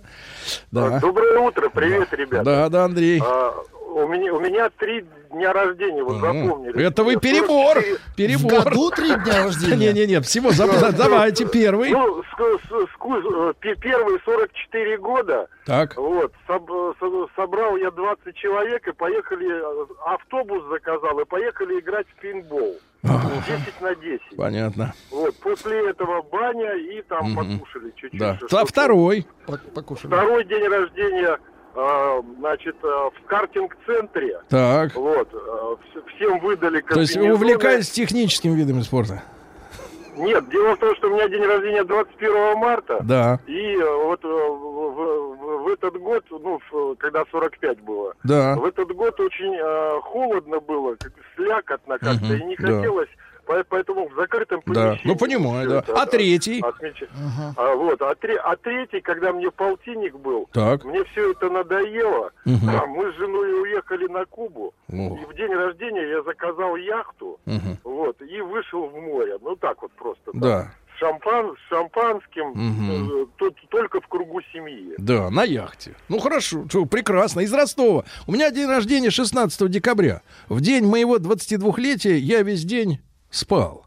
Вечером поехал к друзьям. Они елками торговали в Ростове. Пропили все мои деньги и всю кассу с елок за день пили в старом москвиче. Денег на обратную дорогу не осталось. Шел домой пешком с товарищем 7 километров. Потерял шапку, покусан собаками. Красиво. 11 августа 2019 года. Отмечал 41 год. Половину того, что было, не помню. Но помню, как катался на капоте авто по Да. дачным дорогам. Красота. Прекрасно, да. Давайте Геннадий из Архангельска. Гена, доброе утро. Да. А, доброе утро. Гена, Привет что всем. это за день рождения-то был? Какой год? Нет, вообще самые хорошие вообще дни рождения у меня были в деревне, это когда в детстве. То есть это у меня день рождения летом, Мгм. хотя вот э, я не понимал, почему вот летом, потому что нет одноклассников, нет Мгм. друзей со двора, Да. потому что я был все время в деревне. Но сейчас вот уже в прошествии вот э, Эх, жаль. Самый прикольный день рождения был 10 лет назад. Разошелся с девушкой, 4 месяца горевал, а две подружки подарили мне Любовь. день рождения, да. А. Или другой вариант, да-да-да. Подарили день рождения и... Да. А 41 день рождения провел с семьей в пражском зоопарке. Ну, по эту сторону от э, решетки. Э, да. Самое беззаботное день рождения было в 24 года в баре с подругами и сестрой. Танцевали, смеялись, пили. Был- было весело. Динара, 29 лет, э, лет Ра- Уфа. Рауфу подарили массаж грязью из Мертвого моря лечебный. Господи, как это Это красиво. Аждот, я так понимаю, на, свя- на связи, да. Мужчине подарили резиновую женщину, вспоминает до сих пор. Видишь, там две, два человека, а здесь одна резиновая женщина. А, Вот. а Самый запоминающийся день рождения был на 30-летие. Как-то получилось, что собрались все друзья, четыре семьи на полуострове в Хорватии. Так. Взяли с собой мобильный генератор и магнитофон, громко играли. Помню только первые два часа. Потом уже праздновали без человека, да, без человека. Давайте из Уфы Ирек дозвонился. Ирек, доброе утро, добрый день. Да, Доброе утро. да, мужчина, ну что был за день рождения, как вспоминается-то? Да. Вспоминается очень весело. Я служил в Дмитрове, Да, и в день моего рождения да. за хорошую службу меня решили отчислить с этой воинской части Куда? и отправить э, в другую воинскую часть. Сказали, что там таким, как ты, место как раз. Меня отправили в Люберцы. Прекрасно. Ребятушки, ну и что касается статистики, интересная очень статистика. А, 42, я думал, что цифра будет меньше. 42% все-таки относятся к своему дню рождения как к празднику, где можно веселиться, отдохнуть, расслабиться. Остальные 58%, ребят, на заметку, еще раз повторюсь, выписать все минусы, исключить все минусы, набить плюсами.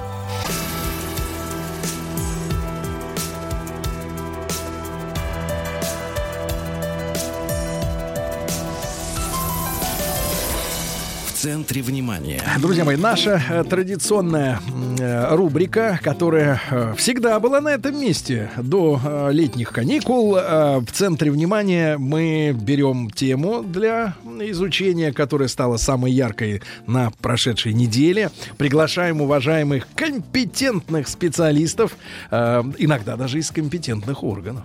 Да, если уж тема такая подберется. И, и, в рамках нашего часа пытаемся разобраться поглубже немножко, да. И с- понятное дело, что сегодня у нас день рождения ГДР, но это формально сегодня. А вот на прошлой неделе главный-то праздник был, и не только у нас. Я, честно говоря, наблюдал в социальных сетях чудеса человеческой дрессуры, э, когда по старинке, как в лучших традициях э, Советской Олимпиады 80, э, строевое, так сказать, построение китайских, ну уж не знаю, военные, это гимнасты, циркачи или еще кто-то, но они, каждый изображая пиксель, э, ну, просто чудесным образом сменяли за какие-то мгновения надписи, картинки. Ну, в общем, это, это э, вот северным корейцам, мне кажется, все-таки не, не, не снится такая, такая эффективность э, дрессуры. В хорошем смысле этого слова. Я рад приветствовать в нашей студии Сергея Викторовича Дмитриева. Сергей Викторович, доброе утро. Здравствуйте. Да, кандидата исторических наук, старшего научного сотрудника, заведующего сектором древней и средневековой истории Китая, Института Востоковедения Российской Академии Наук. Но у нас сегодня разговор будет посвящен э, Китаю. И, э, Сергей Викторович, а вот такой вопрос, он как бы так сразу на поверхности. Как так получилось, да, что страна с, ну, с многотысячелетней историей, да. А, причем я вот так слушаю много лекций на тему исторических, э, так сказать, всяких философских суждений. Э, у альтернативных историков распространена версия, что, например, первым императором китайским, э, не помню по батюшке, как его звали, но были инопланетяне, что прилетел с 40 железными братьями, вот, и все устроил четенько у них там в Китае, вот, а потом улетел, а эти 40 еще, еще лет тысячу работали. ну, это такие смешные дела. Но неважно. Э, и, и рисунки показывают, что вот он, вот он в яйце полетел, все. Как так вышло, что э, Китай, да, который был много лет э, монархией, да, э, вот, э, затем они, конечно, попали под власть очень сильную наркотиков, да, ну... Английских. Английских наркотиков, да, вот эти все опиум... Вот сейчас оп... осторожно, да, да потому да. что у вас получается опасная логика. Опиумные войны-то, да, все помним их. Вот, и, и, а потом они стали коммунистами.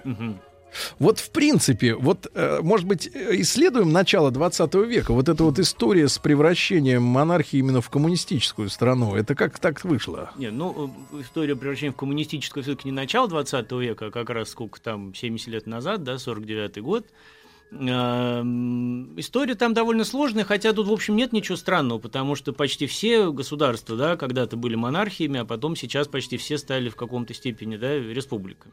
Не все потом дошли до коммунистической стадии, но, в общем, такое тоже, такое тоже со многими случалось. Э, если коротко говорить, то в, 11, в 1911 году в Китае была свергнута монархия, и потом началось довольно ну, как бы в Китае предыдущие лет... А какими э, силами это произошло? С помощью каких сил? Ну, вы понимаете, там были тоже революционные организации такого западнического настроя, так сказать, из, из них, конечно, очень известен, например, доктор Сунь Яцен, который сейчас доктор. почитается как... Он был доктор, кстати, потому что доктор-доктор, да, он лечить умел. А, он Не почит... доктор философских да, да, наук. Да, да, а настоящий доктор.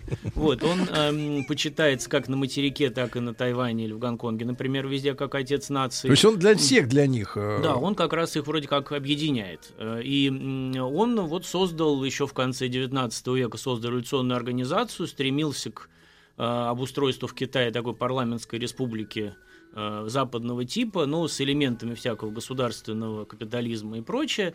Но получилось это не, не очень, потому что Китай где-то с середины 19 века находился в очень таком жестком раздрае, и на этой почве очень трудно было что-то строить, поэтому после свержения монархии там несколько десятков лет до 27 года была такая классическая, наоборот, анархия, когда каждый, сказать, человек, который был хоть сколько-то ружей, значит, сразу захватывал себе кусочек территории, это называется эра милитаристов, но они как бы не были милитаристами, они были просто военными в основном. Вот чем больше у тебя ружей, тем больше ты территорию контролируешь. Это вот весь Китай раскололся на кучу таких княжеств, практически каждый там чеканил свою монету, формально было общее правительство, но его никто не признавал, в общем, совершенно... А ну, порядок количества вот этих вот князьков, ну... Ух, ну, вы знаете, там только крупнейшие сотни? десятки, а я говорю, ну, вот практически даже человек, который мог быть командиром батальона, он уже мог контролировать какой-нибудь полуезд. Мне это, например. честно говоря, напоминает мечту нашего академика Сахарова, вот, который вот, в конце 80-х высказывал идею о том, что надо Россию раздробить на 50, э, как в Америке, штатов,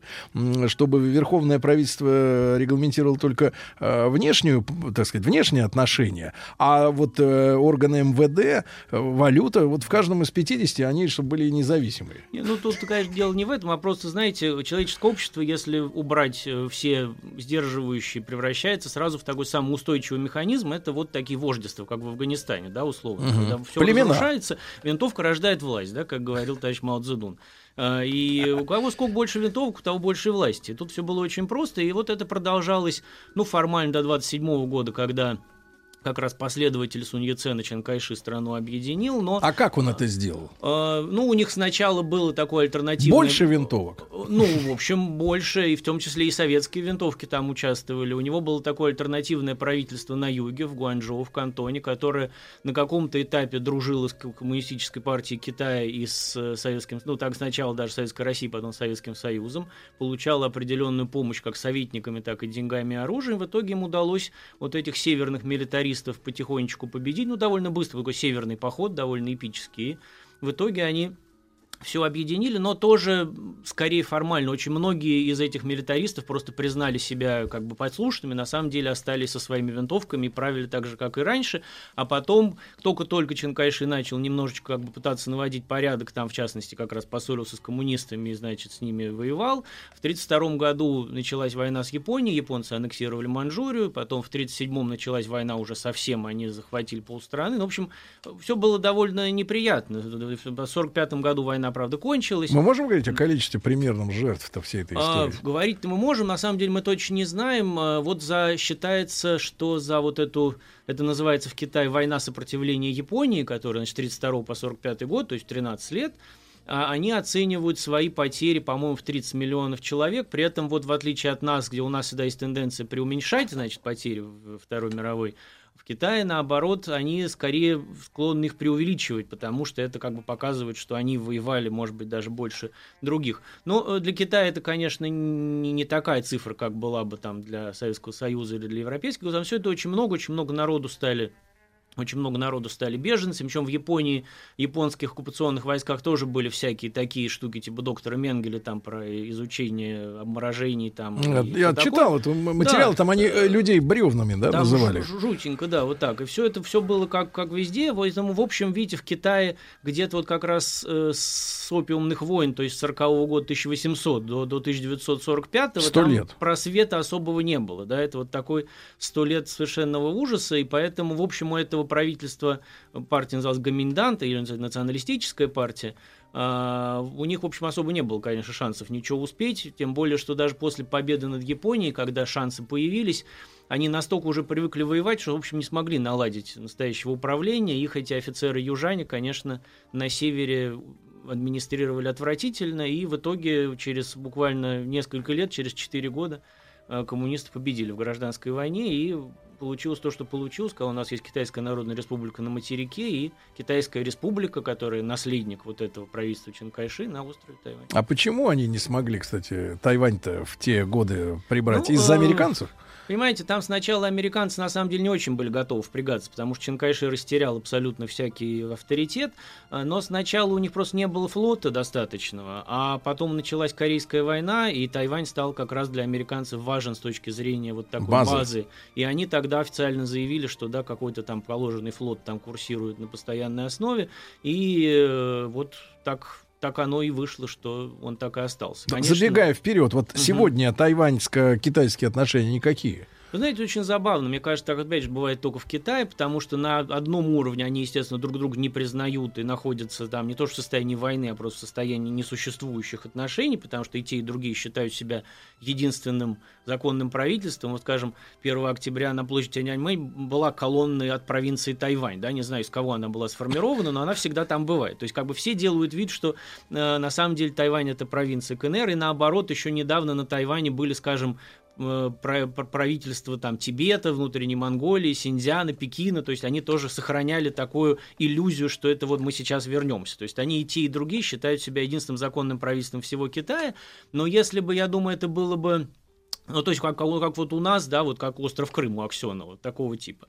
Но при этом это как-то им совершенно не мешает на другом уровне. Они друг у друга на первых строчках по бизнес-обмену. Тайваньцы ездят в Китай в, туристами, наоборот тоже. Они друг есть прямой рейс, по-моему, сейчас уже даже Пекин-Тайбэй, они летают на всякие конференции. То есть вот Китай в этом плане интересен, что они умеют э, разные уровни выстраивать, то есть, а, которые могут быть с точки зрения нормального человека абсолютно противоречивыми. Когда коммунистическая партия во главе капиталистического государства, вот здесь тоже, с одной стороны, вроде как принципиальные враги, которых там только и ждешь, чтобы Давить. уничтожить, а при этом на самом деле отлично живут. Там вон тайваньские новости показывают э, на материковом телевидении, правда, с другими субтитрами, но Uh-huh. Там вместо президента пишут глава администрации, вместо парламента провинциальное собрание. Притом это забавно, потому что язык-то тот же самый, поэтому со слуха все понятно, но субтитры как бы корректируют.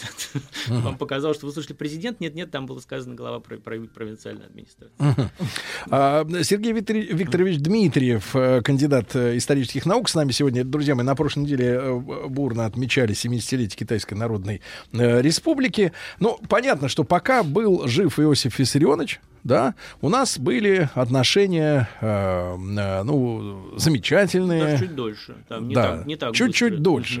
Угу. Не могу не задать вопрос, э, почему, значит, э, как Хрущев испортил наши отношения. Или, или, есть такая версия, например, что, в принципе, э, вот всякого рода там провокации, да, которые потом и на границе даже были, да, вот у ну, нас э, боевые столкновения, что, мол, типа, э, Китай был тогда заинтересован в том, чтобы отделиться от тени, выйти из тени Советского Союза и стать самостоятельным? Ну, в общем, вы практически ответили на свой вопрос. Действительно, конечно, очень важно было то, что Мао Цзэдун не воспринимал себя как сателлита. Вот если какие-нибудь там Тодоры Живковы, значит, и прочие хонокеры спокойно считали себя не то что тенью, а просто тенью от тени, да, и никак по этому поводу не, не коммуницировали, то Мао Цзэдун считал себя вполне равновеликим, так сказать, лидером мирового коммунистического движения. И если Сталина он э, и по возрасту возрасту и по манере Сталина, так сказать, готов был признавать старшим, да, то Хрущева с этим были проблемы, потому что Хрущев, ко всему прочему, еще очень неправильно себя вел с точки зрения всякого восточного этикета, и вот эти там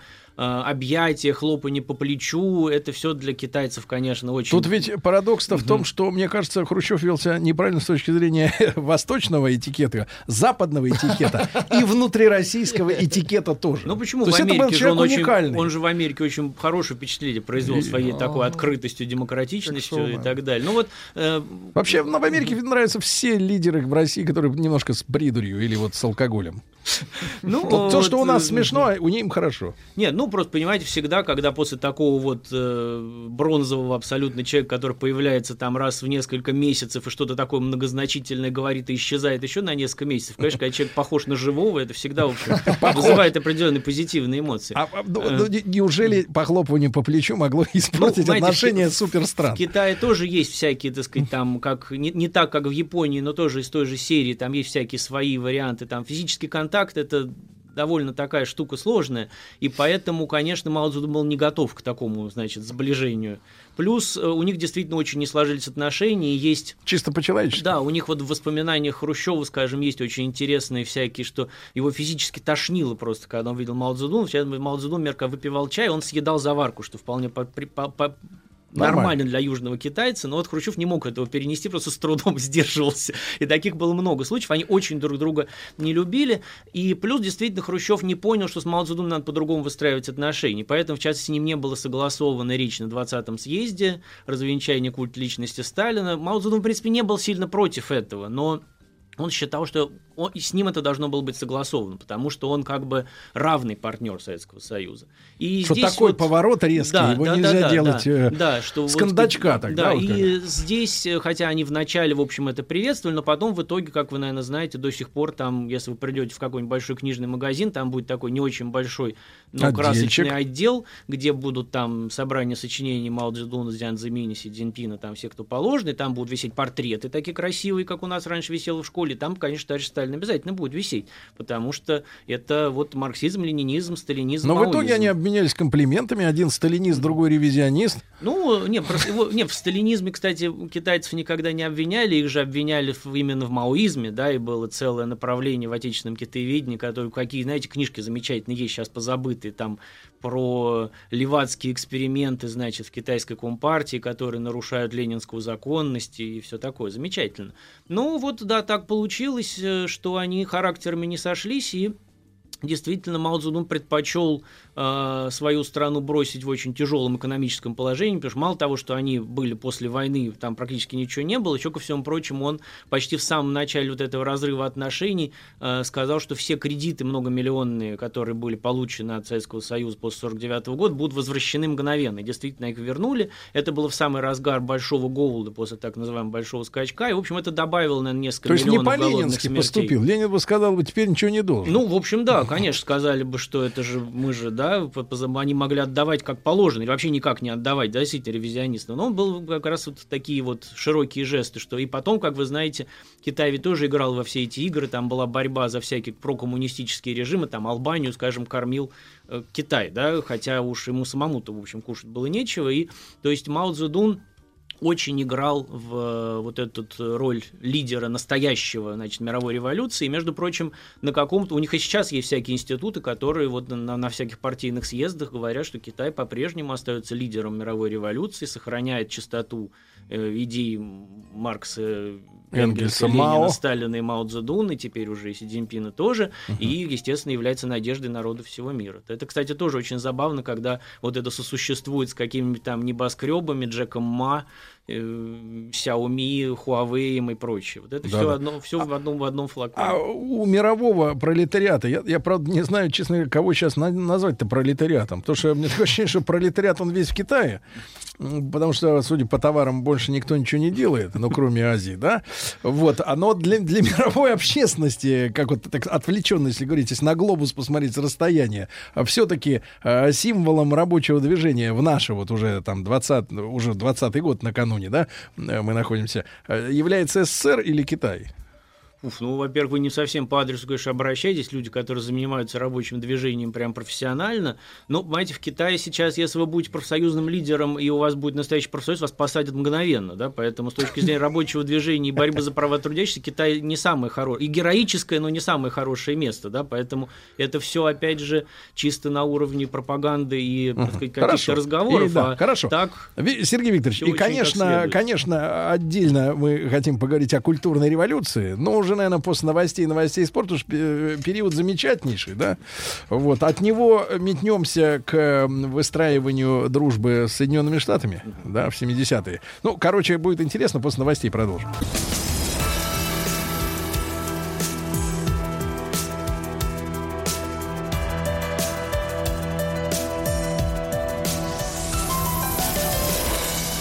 Центре внимания. Сергей Викторович Дмитриев сегодня у нас э, в студии в прямом эфире, кандидат исторических наук, старший научный сотрудник э, за сектором древней и средневековой истории Китая. Тоже интересная очень тема.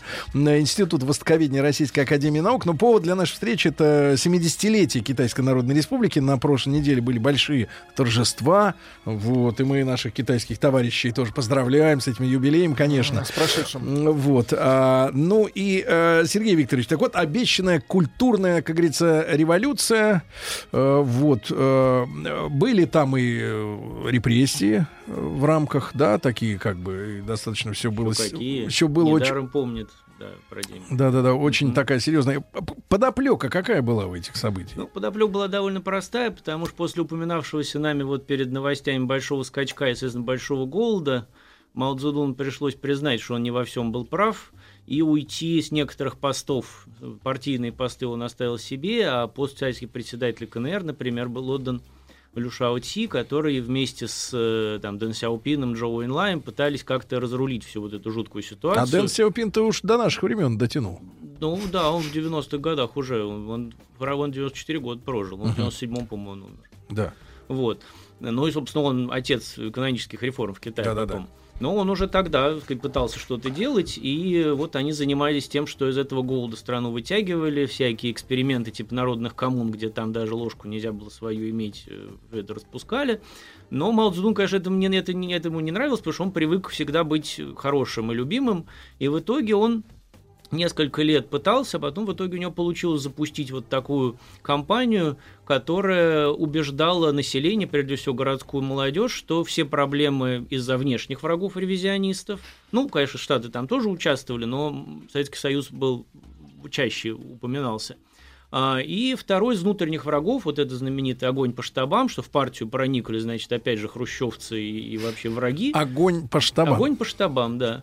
И вот, э, соответственно, каждый настоящий э, революционер должен с этим бороться. И вообще он предложил провести такой эксперимент, которого никогда в истории не было, вот запустить такую перманентную революцию, из этого огня революции все будет разрушено, и появится что-то новое. Поэтому, собственно, вот это так нравилось там Сартру, условно, которому из Париже, конечно, это казалось очень интересным опытом, но вот люди, которые находились в Китае, этот опыт был для них не столь интересен, Ну, потому про- что... практически что происходило, вот, чтобы понять с точки зрения ну, понимаете, житейского? а, Практически это была тоже ликвидация. Ну, для Мао Цзэдуна важно было ликвидировать э, своих врагов в партии, поэтому... А они и- и- были? Они, они были. Это были просто конкуренты или А, действительно ну, идеало- понимаете, действительно была довольно большая группа людей в партии, которые считали, что Мао Цзэдун заигрался, да, что вот эти все эксперименты, про то мы все, а, все плавим сталь, да, вы наслышали про эту историю, что в рамках большого скачка, например, было сказано, что если Китай перегонит Великобританию по объему вы- выплавленной стали, то остальное сформируется само по себе. Китай станет развитым государством.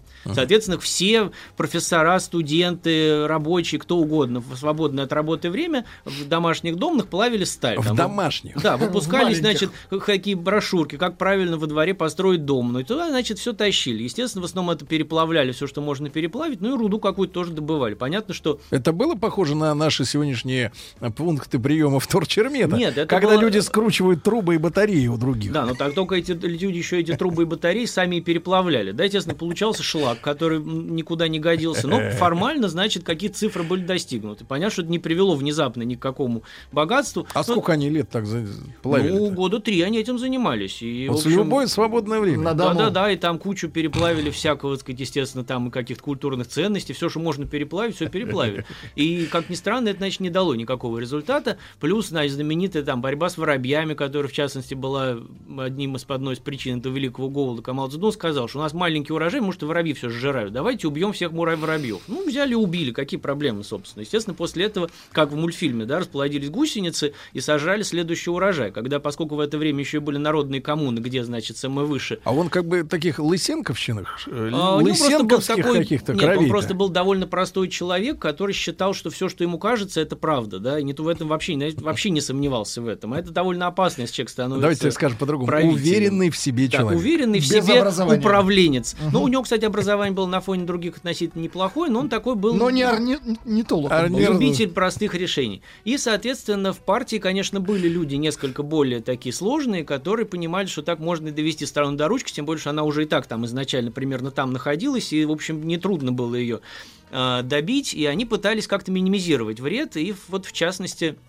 э, как-то э, последствия его решений немножечко укращать, а ему это не нравилось, потому что он считал, что могут отодвинуть еще дальше, и поэтому он запустил все вот это вот такой хаос э, неуправляемый абсолютно для того, чтобы убрать вот этих людей. А что происходило вот, вот в Ну, реальности? мать, проб- э, главное отличие такой классической стадии культурной революции, это вот такая, знаете, зачистка всех и вся, но в отличие от Советского Союза, где это было отдано на откуп э, НКВД. компетентным органам, там это было отдано на откуп просто людям, да, и, соответственно, из молодежи, это сначала были студенты То есть это похоже вот на, на последнее время на автомайдан, например, да? Ну, Самосуд я или- думаю, что тут просто даже не- не- нельзя сравнивать, потому что Ну, это там мне рассказывали были, люди, э, при- прилетели, значит, э, выезжают из аэропорта, э, тут останавливают какие-то, ну, это вот весна, знаете, весна это- 14 год, это- это не- останавливают Мгм. какие-то мутные люди и говорят, мы автомайдан, давай нам документы. Не менты, ну, не милиционеры, не военные, просто какие-то черти с палками. Понимаете, это может быть немножко, это иногда сравнивают с какими-нибудь там врем- временами, когда там Гитлер, да, зачищал, конечно, штурмовики, да, вот это такие Мгм. шту- штурмовые отряды, только они никому особо не подчиняются. Сначала это были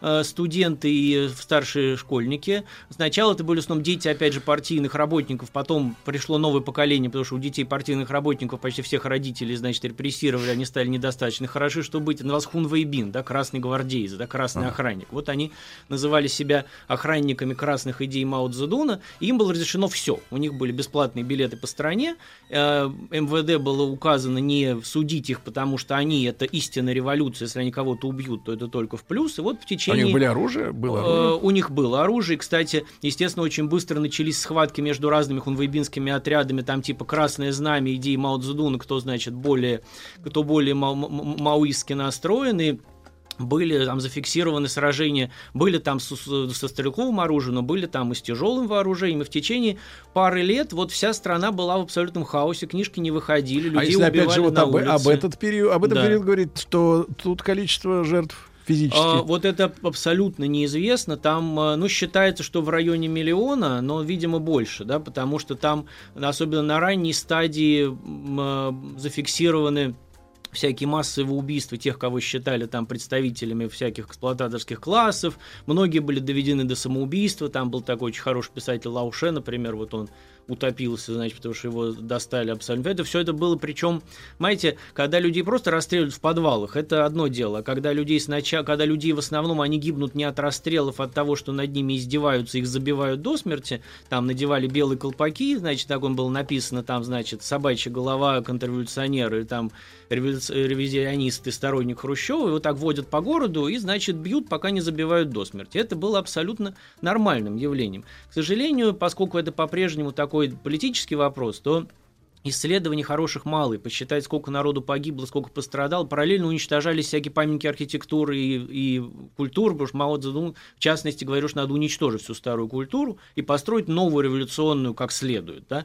И поэтому очень много было утрачено. Ну, скажем, в Тибете практически ни один монастырь не пережил этого времени. Все, что вы сейчас видите, это построено потом потому что туда тоже были отправлены эти штурмовые отряды конвейбинов, которые там, значит, все наводили порядок. Это вот в течение Потом э, э, была так называемая шанхайская коммуна, когда эти хунвейбины, значит, решили взять власть в свои руки, отстранить партийные органы вообще от власти. А, то есть пошли и, дальше. Да, Мао Цзэдун очень это поддерживал. В каждой провинции был создан революционный комитет, который имел больше власти, чем партком. И тут, значит, была довольно долгая история, когда у ревкомов были свои вооруженные отряды, у парткомов были свои вооруженные отряды. Еще иногда возникали какие-нибудь силы самообороны, которые пытались в этой ситуации охранять сами себя.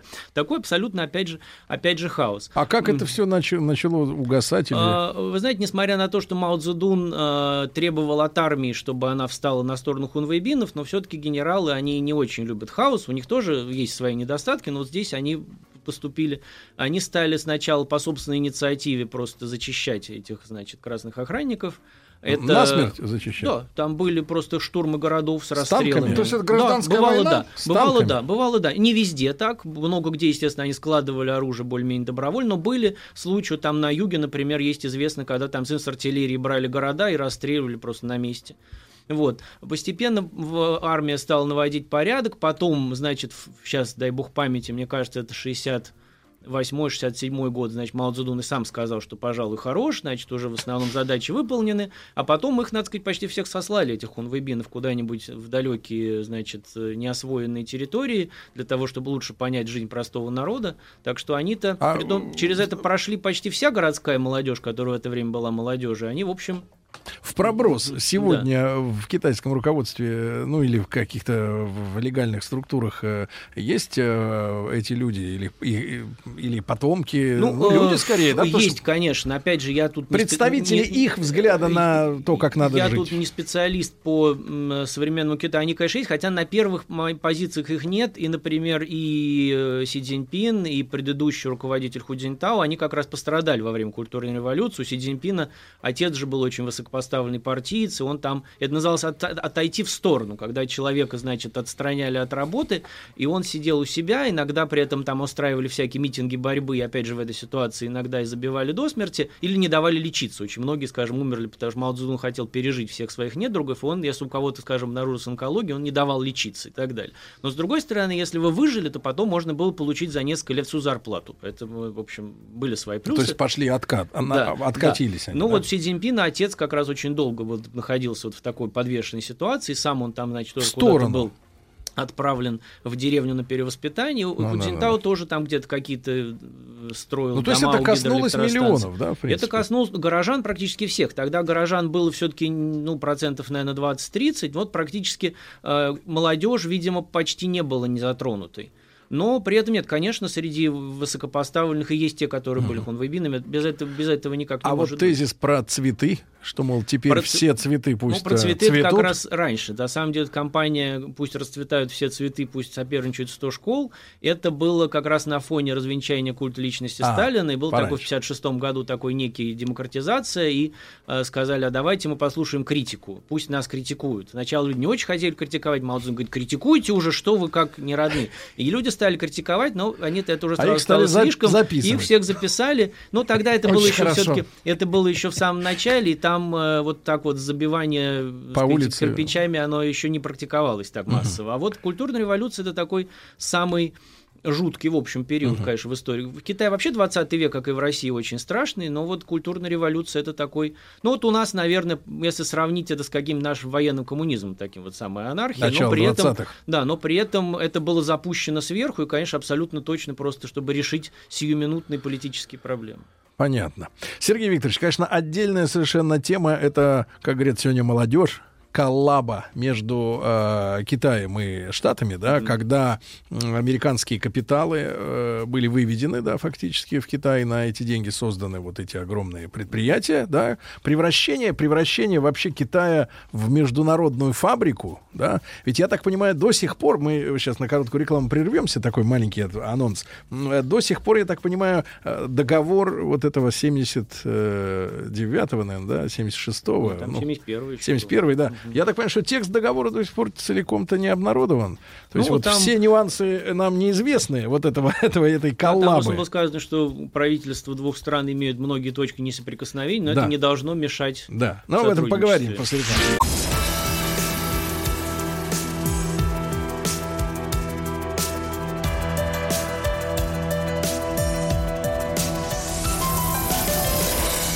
Центре внимания. Друзья мои, Сергей Викторович э, Дмитриев с нами сегодня, кандидат исторических наук. О Китае мы говорим, конечно, тема бездонная, и да, даже просится, честно говоря, в эфир даже проект «Китай». Потому что там, Да, было меня, столько тысячелетий до сегодняшних, так сказать, времен, что, конечно, да. Ну, это нам скорее такая наметка. Э, Сергей Викторович, э, несмотря на краткость, э, сказать, нашего вот этого временного промежутка, который э, у нас есть, э, не могу не спросить, вот а я на фоне чего сблизились э, именно китайцы и американцы? Это должен был быть тандем против Советского Союза или вот... Ну, знаете, тут э, скорее просто получилось методом исключения, поскольку действительно к началу 70-х годов, к концу жизни Мао Цзэдуна, действительно вот после всего, что мы с вами говорили, Китай находился в, мягко говоря, тяжелом положении. Если вы почитаете почти всех экспертов там середины 70-х годов, любых там про-китайских, не про-китайских, они почти все сходились на том, что Китай это классический пример failed state, да, вот такого неудач, неудавшегося государства. Тут ничего хорошего быть не может. Все настолько плохо,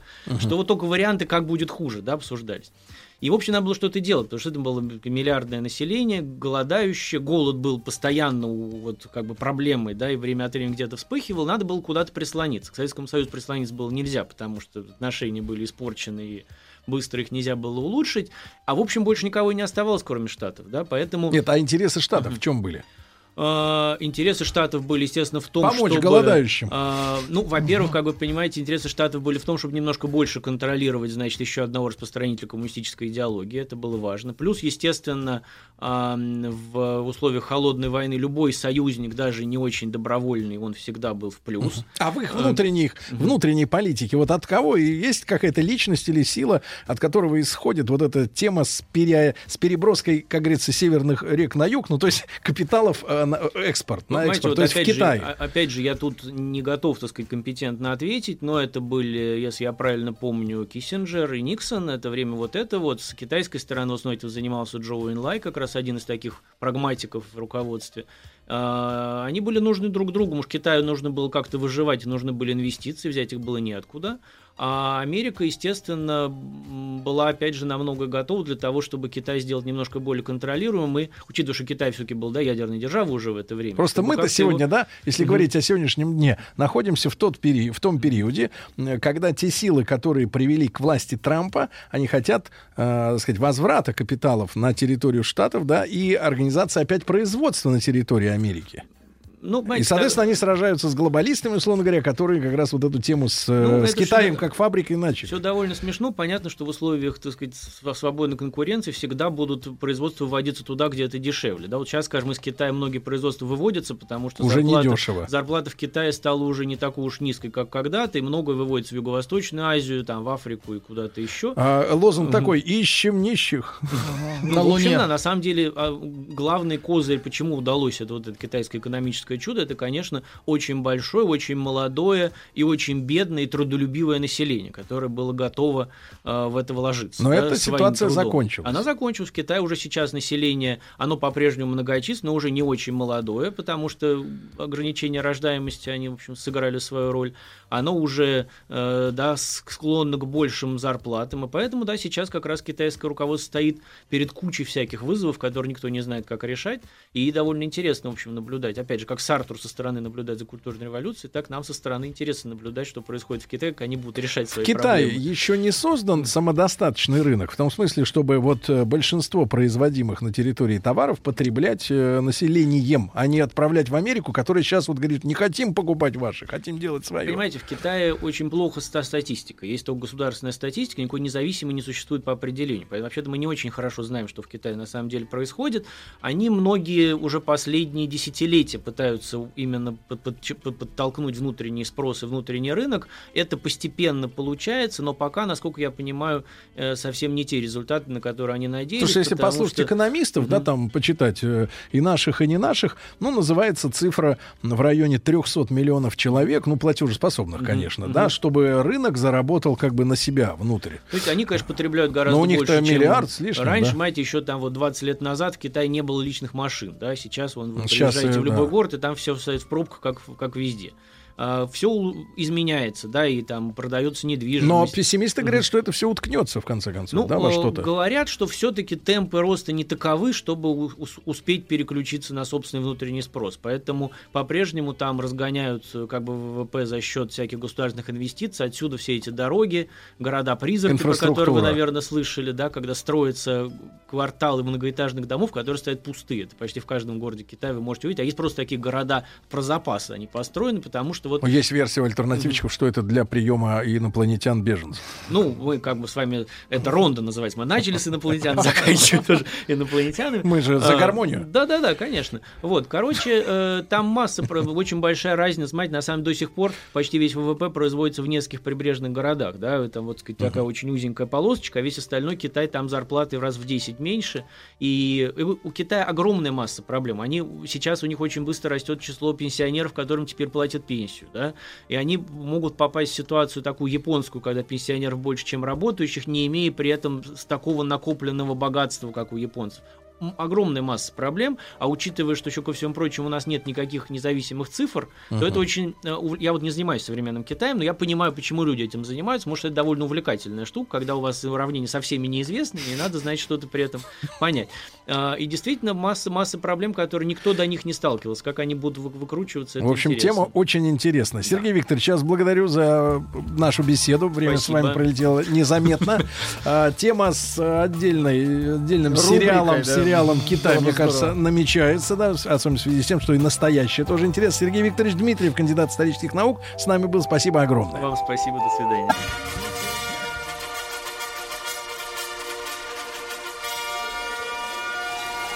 Сергей Стилавин и его друзья. Понедельник. Трудовой. Позвольте э, проинформировать э, Рустама Ивановича Вахидова, который пришел на работу сегодня, сделал подвиг, совершил его, совершил. Дед, Доброе я утро, сказал, Сережа. сделал Доброе подвиг. утро, Влад. Доброе утро, Доброе, уважаемые да. радиослушатели. Как вы нашли силы? Как я После нашел в себе силы Комикона. после Комикона? После Комикона силы найти должны были вы, Сергей Валерьевич. Вы находились в неком ступоре. Эмоционально. Это эмоционально. культурный шок. Я Культурно. отдал всего себя Да, людям, да, впрочем, да, как всегда. да. Так вот, друзья мои, э, вот уже год э, училка русского языка Татьяна Гартман. Не она приложила руку, к сожалению, к тому, чтобы Рустам перестал говорить купаться, о мытье в душе и кушать. Другие а- люди, хочу этим людям сказать огромное спасибо. Ну, как ты изменила вашу жизнь-то? Кардинальным Вы образом. перестали кушать, правда? Да, я перестал кушать и перестал купаться в душе. Это видно, да. А, так вот, объявила войну безграмотности на маяке, дала свои плоды, это борьба. Э, Ведущие пристально следят за тем, как и что, и кому Говорят. И где говорят, да. Да. А вот насколько сами-то слушатели грамотные, это легко проверить прямо на сайте училка русского.рф э, каждое воскресенье, ну, то есть каждое вчера, каждое вчера. Подводим Мы итоги. подводим итоги, выбираем самого грамотного слушателя. Э, Выполни задание и получи пятерочку, дорогой товарищ. Пять тысяч рублей, Сергей Валерьевич. Не пятерочку, а пять тысяч Так рублей. это и есть пятерочка. Нет.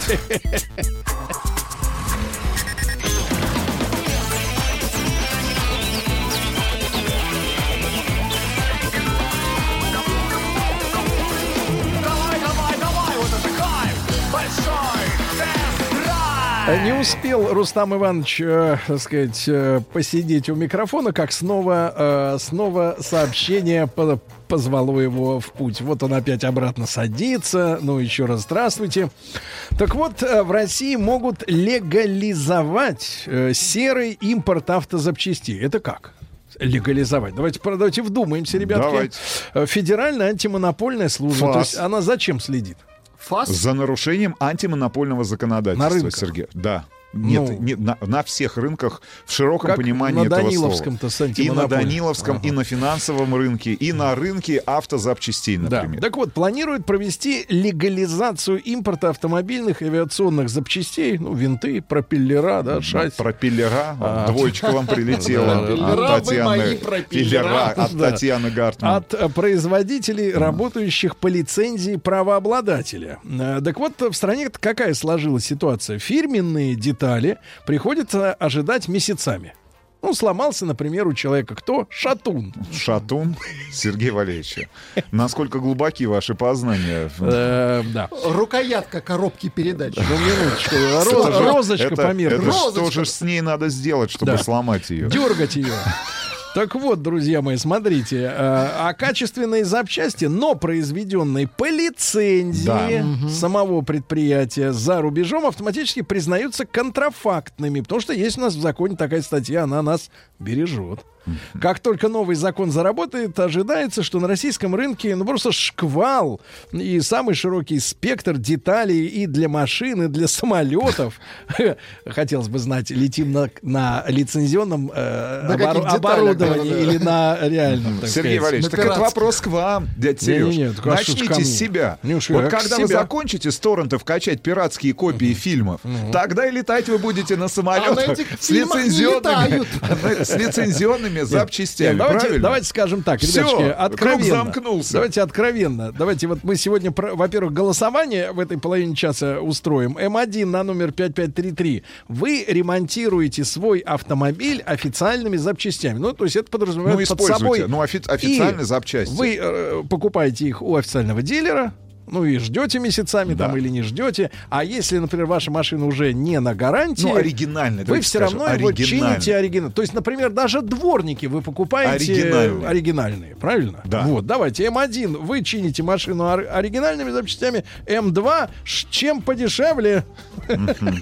Нет, я, надо сказать следующее, ребят. И а, что? то же самое голосование Да. давайте запустим в нашей официальной группе ВКонтакте. Давайте, несмотря на то, что мы с Рустам Ивановичем снялись в немецкой, э, теперь же в немецкой и в турецкой... И в китайской версии. И в китайской, вы этого еще не присылали. Еще не видел. В китайской версии, э, значит, э, про, скажем, это не реклама была, это сказать, разъяснение гражданам э, вреда использования как раз э, Контрафактных контрафактных автозапчастей. запчастей. Ну, смотрите, что такое Даже контраф- произведенных, э, может быть, где-то по, по лицензии. лицензии. Да, да, да. То есть это касается и колесных дисков, и дворников, стеклоочистителей. Я на, на на- И воздушных сам- фильтров. Да, я на, на своем собственном могу примере сказать, действительно, даже это вот самое очевидное, это дворники, действительно. Ты можешь купить такие же по размеру резинки, да, где угодно, на каком угодно рынке. Вот. И действительно, фирменный, который ты покупаешь в салоне... Задорого? а, за, ну, там не, не сильно большая разница, там не катастрофическая Но разница. Но проблема в том, что они действительно э, служат дольше.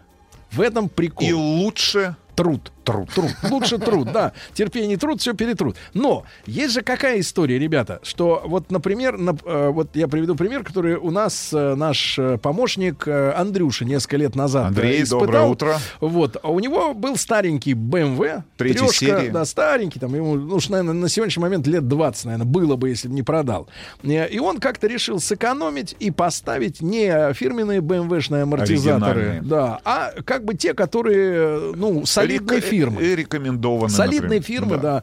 И тут же именно в управляемости этого автомобиля BMW, который, в принципе, является таким лучшим, но одним из лучших на рынке балансером между эм, э, спортом и комфортом, тут же машина превратилась в обычную погремуху. э, ну, Ну, к- короче, эталонная немецкая подвеска, за которую так любят автомобили BMW. Же мюнхенского ис- автопроизводителя, исчезла. да, исчезла. Она исчезла. Но, а, а бывает, когда вставишь что-нибудь и не чувствуешь. Сергей Валерьевич, ну это в вашем случае. В вашем В вашем случае, да. случае Вы потом расскажите мне и не поподробнее. чувствуешь. Да, да, да, да, да. Когда Вот- так бывает? Да, да, да. да. Как- Вот как бывает, пел Юрий Михайлович. А, Так вот, ребятушки, давайте М1 на номер 5533. Вы только официальные, ну, запасные части, Оригинальные. оригинальные parts, так сказать, покупаете. М2, да, плевать на это дело, пользуюсь, э, да. И большой разговор. Если вы вдруг проводили лично эксперименты э, по качеству этих вот сторонних запчастей, сделанных не, не для завода лицензии, автомобиля, например. Ваши наблюдения, действительно они хуже? Вот. Насколько они дешевле? Вот. Или, может быть, даже не уступают, с вашей точки зрения, по качеству тех, которые на конвейере устанавливаются в автомобиль. Плюс 7967 103 5533. Давайте в WhatsApp ваши Пишите, наблюдения. пишите да, и звоните экспертные. 8 495 728 Так, теперь, 7171. те- пока, вы, пока мы собираем коллекцию ваших наблюдений, э, ну, давайте несколько интересных новостей из автобизнеса. Во-первых, А вы автомобили... контрафактные лекарства покупаете? Вообще, Ну, я это вопрос, за гомеопатию. За гомеопатию? Конечно. Закинулся сахарком, Травой. сахарком и считаешь, что А каким здоровеешь. сахарком, Сергей Валерьевич? Он сладкое все. Хорошо. Значит, автомобили курильщиков продаются дешевле, чем машины сторонников э, Отвратительно, отвратительно. Хочу сейчас обратиться к Кому? пользователям каршеринговых, нет, каршеринговых сервисов. Ребята, прекратите, Воняет. Курить. прекратите курить в автомобилях, которые вы берете на прокат. Оплачивать. Это Не курить, а отвратительно. прокуривать. А, прокуривать эти автомобили. Слушайте, это Да. отвратительно. Второе, второе замечание к пользователям этих всевозможных сервисов по каршерингу. Сморкаются? Значит, э, нет. А ты садишься в автомобиль, А там? и, с- и а, вот в первые секунды не находишь ремня безопасности. А они его, соответственно, спинкой. за спинкой крепят э, В замок. В замок. Ребят, ну прекратите. Слушай, может, у них груди Ну, накладные Да давят? нет, ну прекратите, слушайте, ну прекратите. Вы используете чужой автомобиль. Если, а, значит, не только чужой автомобиль, но вы представляете опасность для других участников дорожного движения на этом автомобиле, правильно? И для себя в первую очередь. Вчера, а там в 20, д- ну, позавчера, поздно вечером наблюдал следующую картину. Значит, э, В ночи. Четыре человека на каршеринговом автомобиле играли в шашечки на третьем транспортном кольце. С явно На- с превышением... на четырех машинах? Нет, на одной машине, причем этот кем? автомобиль Volkswagen Polo был. Так. Ну, как ты понимаешь, да, там седан. Играли в шашечки, откровенно нарушая скоростной режим. Откровенно нарушая скоростной режим. Являясь при этом, а, ну давайте, я не буду опускаться до этих оскорблений, но явно не коренными жителями нашей столицы. Нет, давайте не коренными жителями Земли. Да, инопланетянами. Да. Слушайте, ну отвратительно. давайте, вопрос поставим. Во-первых, перед, а, перед, э, так сказать, создателями сервисов для каршеринга, которые, например, а, могут открывать замки э, через приложение. Почему вы не можете поставить, ну реально, мне кажется, это не самая сложная задача, а, скоростной лимитер э, для использования этих автомобилей В в, рамках Ну, запрещ- кстати, да. разрешенного. Помните, даже э, Нет, там в великий миллиардер Подожди, э, там в длинный, как его звали? Кто? Длинный. Прохоров. Вот, он говорил, что мы, говорит, сделаем ее мобиль, который будет ездить максимум 130 км в час. Потому что зачем нужна машина, если в стране максимальная скорость, которая где-либо разрешена, это 130. Ну, э, ограничивайте. Ограничьте Согласен, электронными согласен методами, чего не. Валерьевич. Нет, Ладно, но- даже, короче, но дешевле. в прокуренный автомобиль Да. очень и очень так неприятно. Вот, так вот, смотри, интересно, что э, значит, необходимо, чтобы избавиться от следов курения, произвести специальную чистку салона, которая вообще не дает гарантии успеха. Минимум эта процедура, ну вот полностью обработать. Там же много этих фетровых этих э, частей, кресла, да, все остальное, все же надо те- тереть. Минимум 14 тысяч рублей на устранение мерзкого э, запаха. А в Госдуме предложили регламентировать надписи на стеклах автомобилей. Вот вы какие надписи? Ну, из приличных видели. Скорая помощь. Это не на стекла. My Там life, крест. my rules. Крест. Крест Нет, это нет, другое. нет, на стекла. Значит, смотрите. Не я- уверен, не обгоняя Ну, шоссе, не смотрите. космос. Мгм. Дама за рулем. Э, Член комитета Госдумы по транспорту и строительству говорит, что я, ну, цитирую, я думаю, что нужно регламентировать все знаки, которые изображают, двоеточие. Женщина за рулем, например, ну, вот Да-да-да. эти все каблуки, вот эти, значит, или изображение Чайник. чайника, или пишут «соблюдай дистанцию», все, что висит на лобовых, на задних стеклах автомобиля, все нужно четко регламентировать, чтобы весь наш народный фольклор не пользовался, не использовался, да. Ну, люди с фантазией, да, пишут какие-то вещи. Например, «Спасибо, любимая, за сына». Вот, и ездит на нем, пока сын паспорт не получит. Значит, специалисты назвали пять самых необычных зимних автомобильных лайфхаков. Значит, как бы так извернуться, чтобы бесплатно было хорошо. Это я перевожу, что такое лайф, лайфхак. А, так вот, а, значит, метод, предотвращающий запотевание окон, для него используют зубную пасту или пену для бритья. Отдельные водители рекомендуют равномерно нанести одно из данных средств на стекла, натереть, э, растереть его, например, зубную пасту по стеклу изнутри, естественно. А после высыхания протереть сухой чисткой тканью. Как говорят автолюбители, э, если зубную пасту вот так втереть в, микро, в микротрещины, да, значительно с- с- снижает запотевание оконных поверхностей. Ну, например, если с будуна у тебя выхлопы, и- а стекла не потеют, да. Вот. Еще одной необычной организации способ, помогающий в борьбе с замерзшими личинками. Это не про рыбаков, это про дверные замки. Э, Автолюбители советуют приложить карту. Карту. Внимание, давайте попробуем на вас. Вот представьте себе, что Ну, перед давайте, вами хорошо. личинка. Личинка карту. Нет, это же не личинка карту, а приложить Это карту. отвратительно. Звучит не очень. Неплотно сложенные ладони. А, Неплотно сложено. Неплотно. как? А вот кто понимает? Поднести их к механизму и подуть пару раз. Да, прекрасный Подуй совет. личинку. Да. Колдовство какое-то. Да, да, да. Или, наконец, в борьбе с примерзающими дворниками, ну, чтобы они, значит, ночью дождь прошел, потом замерзло, и дворники приросли, использовать э, какие средства? Э, Целлофановые пакеты на них надевать на ночь. На, на что надевать? На дворники надевать целлофан, да и на голову себе заодно. Чтобы к подушке не пристало. А, Ребят, пришлите нам фотографии, если увидите автомобиль с целлофановыми пакетами ну, сейчас на они дворник. только появятся, да. Значит, ГИБДД даст водителям сутки на демонтаж незаконной тонировки. Вот. Незаконно это когда вот э, я тебя вижу, ты меня нет, или наоборот. Э, вот можно ли парковаться на лежачем полицейском, разъяснили эксперты. Так, ну, он можно ли? узенький, но, в принципе, можно ли встать так, что у тебя... На например, него. Ну, например, одни Поверх. колеса перед, другие за, а ты над ним. Так, и что за над это будет? полицейским, да. Так вот, лежачим, извините. Так вот, э, что интересно, по мнению автоэкспертов, вынужденная парковка машины на лежачем полицейском это не экстравагантный способ заявить о себе окружающим. В некоторых случаях это э, единственный вариант. Так вот, э, э, что касается российского законодательства, то в нем не обнаруживается прямых запретов на парковку на этом предмете, да. Однако следует э, вспомнить, что, значит, это устанавливается не просто так. Как известно, парка- э, дело в том, что часто лежачий полицейский находится перед пешеходным переходом, например, да. И тут очень важно, что а, ближе 5 метров к э, перед э, зеброй парковаться нельзя. Запомните, Существует штраф запомните. 3000 рублей, ребята. Более того, эвакуируют чаще всего да, еще 5 в Москве. метров. Вот, как определить 5 метров? 5 шагов. На глаз. Нет, брат, А шаг сколько? у человека меньше метра. Ну, Нормально. это у вас, Это- Сергей Иванович. У меня шаг метр. Ну, я понимаю, вы у нас Вы шпага- шагометр. ш- шпагатист знаменитый, да? Вот. Нет, я А, шпаги не глотаю, Сергей. На Больше, больше половины россиян регулярно пользуются такси, 65% это данные статистики. Вы когда в последний раз использовали такси? Использовал, ну и по назначению имеете? Да, по Ну, назначению. По назначению как-то использовал, ничего, нормально. В школе, А, да? Вот. э, учился. ехал, ехал как раз вот э, с таксистом, который, э, видимо, недавно оказался в Москве. Дороги не вот, знал, да? И очень живо реагировал на спортивные машины вокруг, очень громко комментировал мальчишка, что, мол, вот и знал, сколько там лошадиных сил у того, у другого. Вот, и периодически начинал сам гонять, хотя машина этого не позволяла. Ну, в общем, э, так сказать, лихач. А, треть автокресел в России опасны для детей. То есть сначала нам говорят, реб- м, ребенок должен сидеть в автокресле. А потом оказывается, что треть из них э, еще и опаснее, я так понимаю, чем если бы их и не было. Ага.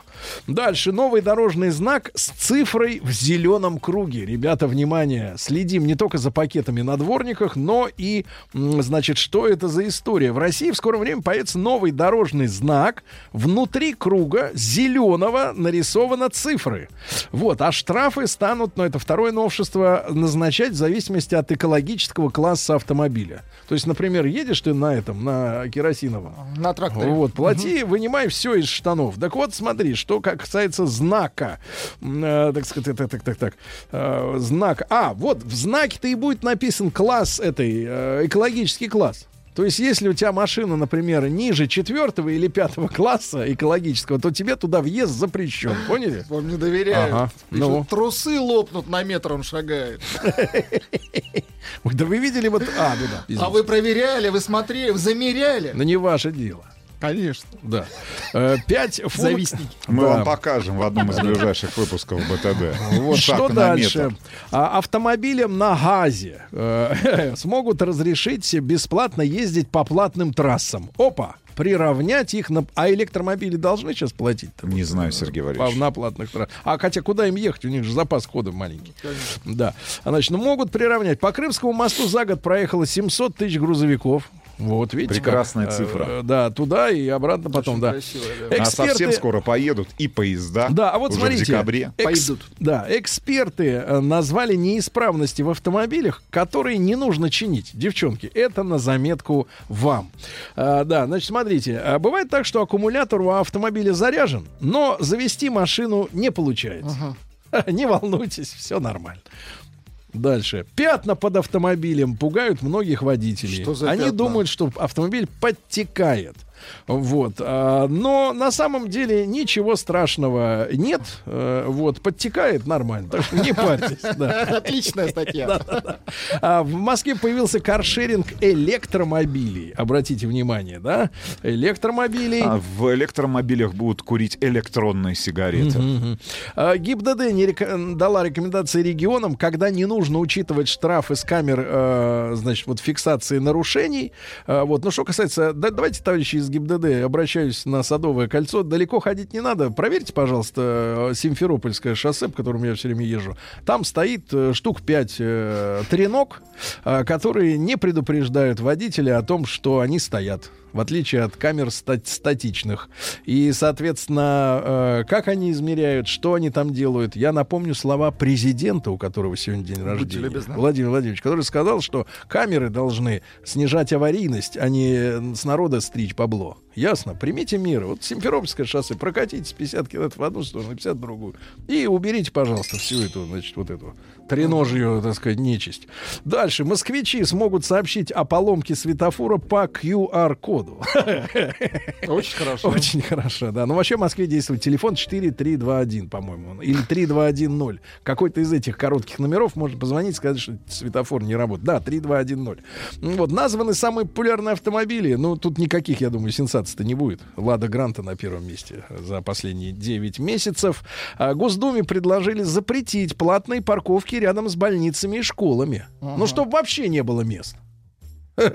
Ну, понимаете, да, чтобы, чтобы люди просто ставили машину на, на ночь там и через месяц, вернувшись э, из Сочи, забирали ее. Ну и, наконец, в Новосибирске будут собирать российские летающие автомобили. Летающие? Летающие автомобили, да. Автомо- аппарат может взлетать и садиться на площадку размеров 50 метров, преодолевать препятствия высотой до 15. Э, Вот, э, 300 километров в час будет летать Фантастика российский новосибирский летающий автомобиль. Значит, ребята, еще раз проголосуйте, пожалуйста. Мы после новостей сразу же результат нашего исследования. М1. Вы э, покупаете для своей машины только официальные запчасти, сделанные для завода, производителя и у официальных, ну, может быть, даже и дилеров. М2. э, чем дешевле, тем запчасть лучше. И плевать, где она сделана.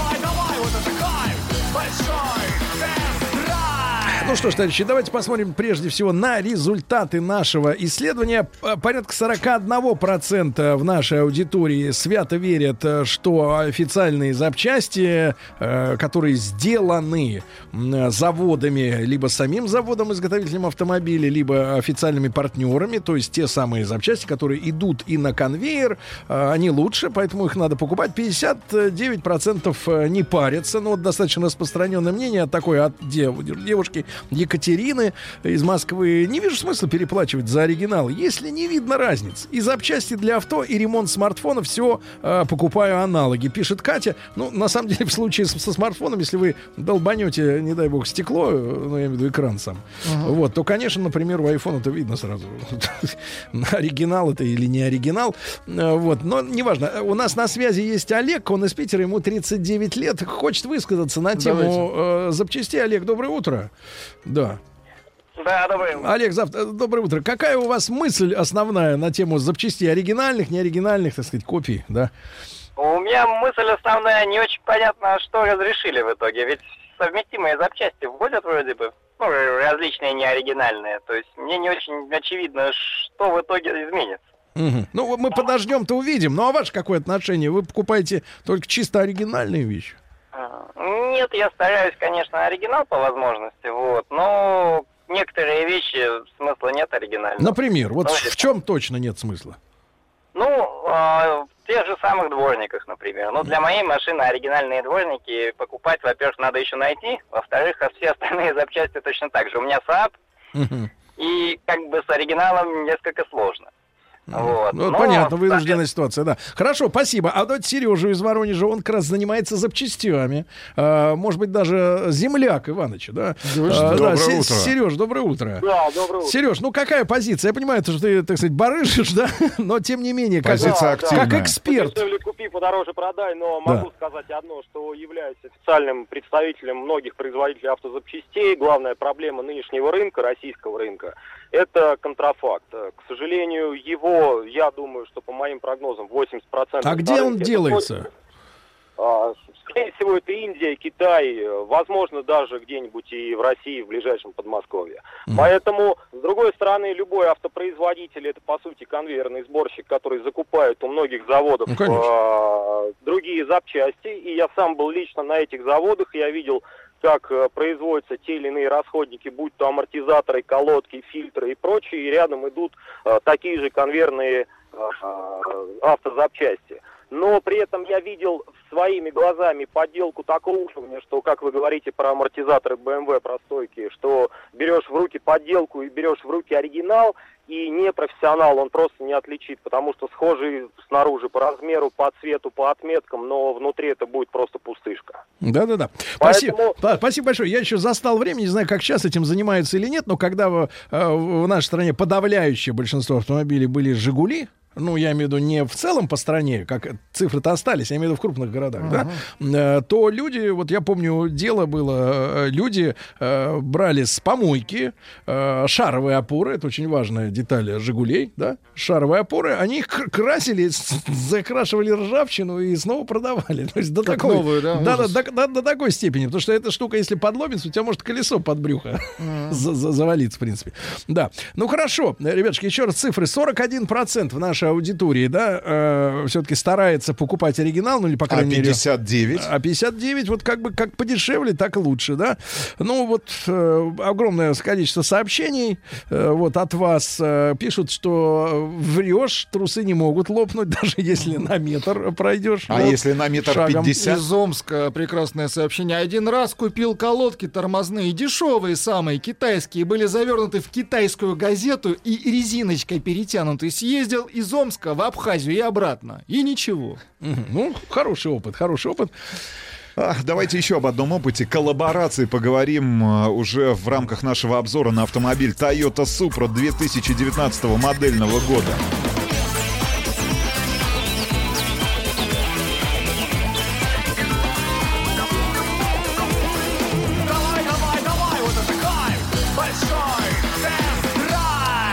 Что ж, товарищи, действительно, есть такое слово коллаборация. Э, Вот, когда в автомобильной, э, сказать, и не только истории, два производителя, а иногда бывает и три, но лучше чаще два, э, значит, смотрят на свой модельный ряд и говорят, не хватает нам машины вот в этом классе.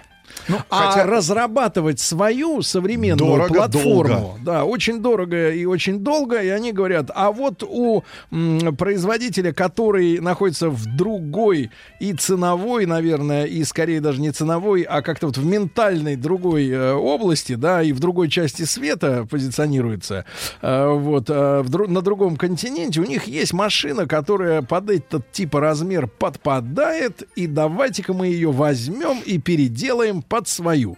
Значит, один удачный опыт э, на рынке есть, и до сих пор он существует. Это то, что э, Nissan в лице Infiniti э, договорилась с. Мерседесом. Да, а у Мерседеса есть маленькая проблемка дизайнерская. Дело в том, что Мерседес красив, когда он седан. Когда вы обрезаете ему зад, и делаете из Мерседеса хэтчбэк, то э, вот до сих пор вот эти эксперименты, они идут, но до сих Они пор идеального, идеального хэтчбека у Мерседеса по-прежнему не, получа, не получается, к сожалению. Я сейчас не о технических характеристиках, чисто дизайн. И э, японцы предложили, а давайте вы нам вот дадите свой хэтчбэк э, ГЛА, да, ну, то есть кроссовер маленький, а мы вот, так сказать, под себя переделаем, э, начинку всю оставим немецкую, ну, даже и в салоне можно найти там э, как бы остатки мерседесовской роскоши в виде кнопок всяких, вот, и будет у нас автомобиль Infiniti э, Q30 или QX30, э, и вы знаете, очень удобная такая кепка, очень удачная, Она удачный пример смотрится- коллаборации. Да, она замечательно смотрится. Фанаты японских автомобилей, садясь за руль Q30, наконец понимают, как может ехать европейский премиальный автомобиль. Ну, с каким ощущением, да? Вот. а, Ну и, соответственно, а мерседесовцы могут гордиться, что вот их автомобиль, вот, наконец, азиаты нарисовали, э, так сказать, идеально. А, Вот такой пример есть. Он заразительный. И на автосалоне, кажется, это было в прошлом году, не помню уж. В прошлом году. Мы обнаружили такого крокозябра. Ну как крокозябра? Классный, красивый Нет, нет, автомобиль, я- который фанаты Это этой в модели... хорошем смысле Нет, крокозябра. дядя Сереж, Да. которые фанаты этого, этой марки конкретно модели. и этой модели ждали Да. 17 лет. 17 лет, да. Э, Существовал Мы такой... ждали Да. года два, наверное, только, Да. потому что каждый раз, выезжая на какую-нибудь э, очередную премьеру, я имею в виду автосалон, мы ждали премьеры как раз Toyota Supra. Toyota Supra. Наконец дождались. И вот дождались. Ну, на, на автосалоне уже нам сообщили, что это будет лимитированная серия, что Россия получит... э, 22 автомобиля. Как? 22 автомобиля. А что, всего их 100, что ли? А всего в этом году было произведено, если мне не изменяет память, 900 автомобилей. А, Ну, 900. ну, чуть меньше тысячи. Да, ну немного, да. Короче говоря, ребята, это спортивное купе, э, компактное купе для двоих людей. То есть вообще даже без попыток заигрывать э, с каким-то задним рядом сидений, их там вообще нет. Э, в принципе нет. За честность большое спасибо. И мы на салоне об- обратили внимание. Действительно хорошо нарисованный, дутый, японский микро, так сказать, спорткар. Э, Вот, замечательная и задняя оптика, и морда агрессивная, и, так, и все это по-японски круто. И вот мы, когда еще в автосалоне, э, на автосалоне садились в салон новой Супры, ты смотришь вдруг на это и понимаешь, так это ж Бэха. И действительно оказывается, что Z4, да, Зефир, Z4, да. Z4, да, э, является донором этого автомобиля. И э, я, конечно, понимаю, что фанаты японского автопрома, они как бы э, не признают превосходство немцев, а, соответственно, человек, который любит немецкий автомобиль, он никогда не сядет э, за руль собственного азиата. Вот. И, и поэтому, э, собственно, поскольку аудитории как бы не пересекаются, то, наверное, в какой-то степени маркетологи ожидали, что вот фанаты э, бренда Toyota и, в частности, модели Supra, они, соответственно, на это обстоятельство, на то, что вну- не то, что внутри, ключ даже BMW-шный этого автомобиля, Даже, даже ключ автомобиля BMW-шный, руль автомобиля BMW-шный, э, климат-контроль от BMW, да, э, идеология меню и, в общем-то, как нарисовано меню мультимедийной системы, все BMW-шное, да, я не знаю, как там с креслами, вот, может, чуть-чуть поработали дизайнеры, да, и с, э, я обратил внимание, что немножко оригинально, в отличие от классического Z4, работает тормозная система, ну, так сказать, немножко не по-немецки, как бы, по, видимо, с ходовой и с настройками поработали, чтобы, как кажется, это все выглядело э, в большей степени по-азиатски, ну, работало. Но, тем не менее, друзья мои, могу сказать откровенно, ты садишься в этот автомобиль, кстати, сесть в него не так просто не так просто, потому что очень... Совсем не очень просто, выс... я бы так сказал, да, Сергей очень Валерьевич. высокий порог, конечно, не до такой степени высокий, как, например, у автомобиля i8 у BMW, но там вообще надо, как бы ты, чтобы залезть в этот автомобиль, надо изловчиться. Но здесь как, высокий порог и при этом очень быстро падающая назад крыша, как у любого спортивного, да, купе, и тебе надо еще и голову вжать, э, потому что вот э, у BMW в Z4, я этого не помню, там все-таки крыша более, мне кажется, пологая, да, э, не так мы резко. Еще, мы еще не тестировали новую в кузове G29 Z4. Ну, ощущений не было, что тебе по башке еще бьют сзади. Вот, по затылку. Значит, но когда ты оказываешься внутри этого автомобиля, да, то все, как говорится, вокруг э, родное, родное, как говорится, немецкое. Но, э, значит, э, очень прямые, правильные линии с точки зрения дизайна, да, все переключатели, все знакомое, все узнаваемое. И, на самом деле, что касается управляемости этого автомобиля, ездовых качеств и, в частности, экономичности, вот это, наверное, самое э, главное, что принесли немцы в японский модельный ряд, это замечательная экономичность э, все-таки германских моторов. Ну, не, то, ну, не только экономичность. Я Потому что там 400 с Слушай. лишним т- э, лошадей, да, 430, по-моему, 431 лошадь у этого, у этого автомобиля. А ест он при нормальной езде 8,5. То есть, э, в принципе, э, у японцев есть, есть огромная проблема. Они, начиная, наверное, ну, мне кажется, с 50-х годов, ждут наступления эры электродвигателей. И поэтому не, Не очень, не очень не хотят заморачиваются. вкладываться в Да то, что называется делают. экономичностью мотора. Ребят, да Особенно правильно большеобъемного, делают. да, ну, то Слушайте, есть мощного. я вам так скажу, мне автомобиль понравился. Это самый, наверное, интересный а, спортивный автомобиль от Toyota, вообще от японских автопроизводителей, за рулем которого приятно а, передвигаться. А, потому что в первую очередь тебе на ум приходит Nissan GTR, который ужасен с точки зрения ну, настроек подвески. Он действительно великолепно стоит на дороге, он на- Да, круто надо сказать, что разгоняется, этот фантастические эмоции тут- дают. Но тут надо- это... да, тут надо сказать, что все фанаты японских заряженных тачек, Автомобилей. они обломятся. Обломится, потому что это не японец, японец ребят, это идеальный, интеллигент. Это, это идеальный автомобиль, который должен был бы производиться в стране восходящего солнца, если мы говорим про, а, ну, такие спортивные автомобили с- со спортивной генетикой. И в данном конкретном случае я хочу ог- огромное сказать спасибо и а, маркетологам Toyota, и инженерам BMW, которые решились на эту коллаборацию, потому что я уверен, было очень непросто вообще протолкнуть это решение и подписаться под собственным а, бессилием создать крутой спортивный автомобиль. Крутой спортивный автомобиль, который, кстати говоря, дороже оригинала соплатформенника Ну. почти на миллион рублей. То есть дороже на лимон, чем Бэха. То есть Z4 в, с индексом G29, если мне не изменяет память, вы сможете приобрести там за 4 800 А с этот? этим же мотором. А этот как минимум от 5,5 миллионов. Ну О. и дальше ближе к 6 миллионам. И, ребят, вы получите абсолютно комфортно, интересно с точки зрения управления. А, очень комфортный по, я сейчас говорю про аудиокомфорт, да, а, отличная шумоизоляция, автомобиль отлично рулится. Очень хорошо стоит. А, да, и а, на самом деле, а, если вы найдете в себе силы а, удалить, отпаять, отпарить шильдик а, Toyota... И на его место приклеить Нет, какой? да ничего не Infiniti? нужно, да ничего не нужно приклеить. Потому что это уникальный автомобиль, который снаружи ни, Ни ну, не одной, ассоциируется. одной деталью не напоминает вам BMW, а внутри является исключительно немецким автомобилем, А за вот исключением, теперь, может быть, только вспомните- кнопки аварийной остановки. Вспомните время, когда вам дарили статую как лучшему маркетологу. Да. А вот на какую аудиторию эта машина может быть рассчитана? Это не BMW снаружи, и это не Toyota внутри. Кто покупатель? Вот вопрос номер Те один. 22 человека, Да. которые я Кто так эти? по- Давайте их поименно давайте, перечислим Давайте, потом. давайте, давайте обязательно. Составим зал славы. Да, давайте обязательно зададим этот вопрос пресс-офису компании Toyota в России.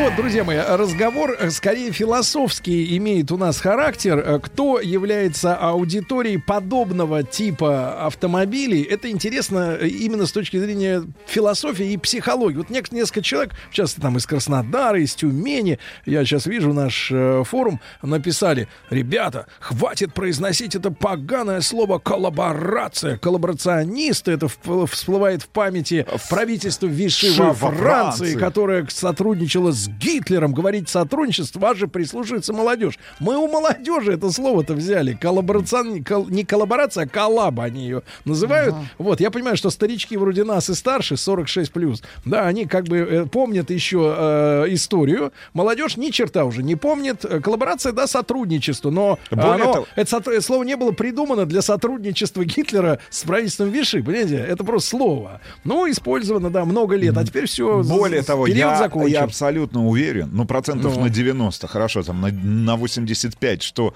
большая часть из этих 22 людей, которые приобретут автомобили Toyota Supra, эту легендарную модель, ну, вот в новой реинкарнации, которую ждали, ну, почти 20 лет. Ребят, они никогда, может быть, даже и не сидели в салоне автомобиля BMW. И не Z4. знают... Да, Z4, и не знают, как выглядит э, Салон. архитектура, архитектура э, салона немецкого автопроизводителя. Но умудрились, я вам серьезно говорю, умудрились таким образом э, м, на самом деле упаковать в этот фантастический, очень интересно с точки зрения Прекрасный дизайнера. звук у машины, я имею в виду автомобиля, звук, короче, упаковать салон BMW, который, ну, по большому счету, для всех нас, э, значит, автожурналистов, автоблогеров является, ну, стандартом всего немецкого автопрома, да, ну, вы, вы побываете в салоне Audi, Mercedes, ну, может быть, там, если мы говорим не про S-класс, не про, не про седьмую серию, ребят, ну, все весь модельный ряд э, очень массовых BMW. автомобилей BMW, Audi и Mercedes-Benz это унифицированные салоны, а, которые ничем не должны по большому счету выделяться, включая Volkswagen. На самом деле даже и Volkswagen можно сюда. Только Porsche стоит где-то в стороне. Ну, от этого, например, только он потому, скушен что... женщинам. Женщинам, ребят. Но а, они сделали невозможное. Правда, невозможное. Автомобиль получился очень интересным. Я уверен, что таких коллабораций из года в год будет... Из-за э, растущей глобализации. глобала- глобализации мы будем наблюдать все больше и больше. А если учесть, что а, мы уже узнали, да, две недели назад трагическую новость, что Мерседес а, прекращает вкладывать, например, деньги в разработку новых двигателей внутреннего сгорания, то есть они похоронили эту всю историю. Ну, понятное дело, будут, В электричество будут, уходят. будут калашматиться тракторы для Антарктиды, но если она к тому времени, к 40 году, когда они снимут э, с... э, ну, вот Volkswagen к 40 да, снимает все ДВС Да. уже. Так вот, а, ну будут тракторы в- в- там, где вечная мерзлота. Если вечная мерзлота не растает, а то ведь было, была новость, что таять начало все это. То есть уже не нужно, э, да, таких вас- дизелей столько. И вас же не напрягает, например, да, когда вы садитесь за руль, э, ну, Например. в данном конкретном случае, а, любого немецкого автомобиля с дизельным мотором, Например, того же самого BMW. Вас же не напрягает, что под капотом этого автомобиля стоит французский двигатель. Или вы садитесь за руль Мерседеса А, Б класса, и даже Цешки, если мне не изменяет память. И если мы говорим о турбированных, малообъемных моторах, то это тоже моторы, например, компании Renault, которые были разработаны в сотрудничестве, в такой же коллаборации То с есть- немецким То есть вот автопроизводителем. Ильич, не первый пример того, что вот в ассоциации так вот заходишь как бы в ночной клуб, смотришь, красивая женщина, а чуть-чуть поскрести, а там трансик, да? Сергей Валерьевич, я не знаю, кого и где вы скребете в ночных клубах, но я... Я... Все, песня пошла. Не надо про клубы, не надо, я вас прошу. Еще больше подкастов на радиомаяк.ру.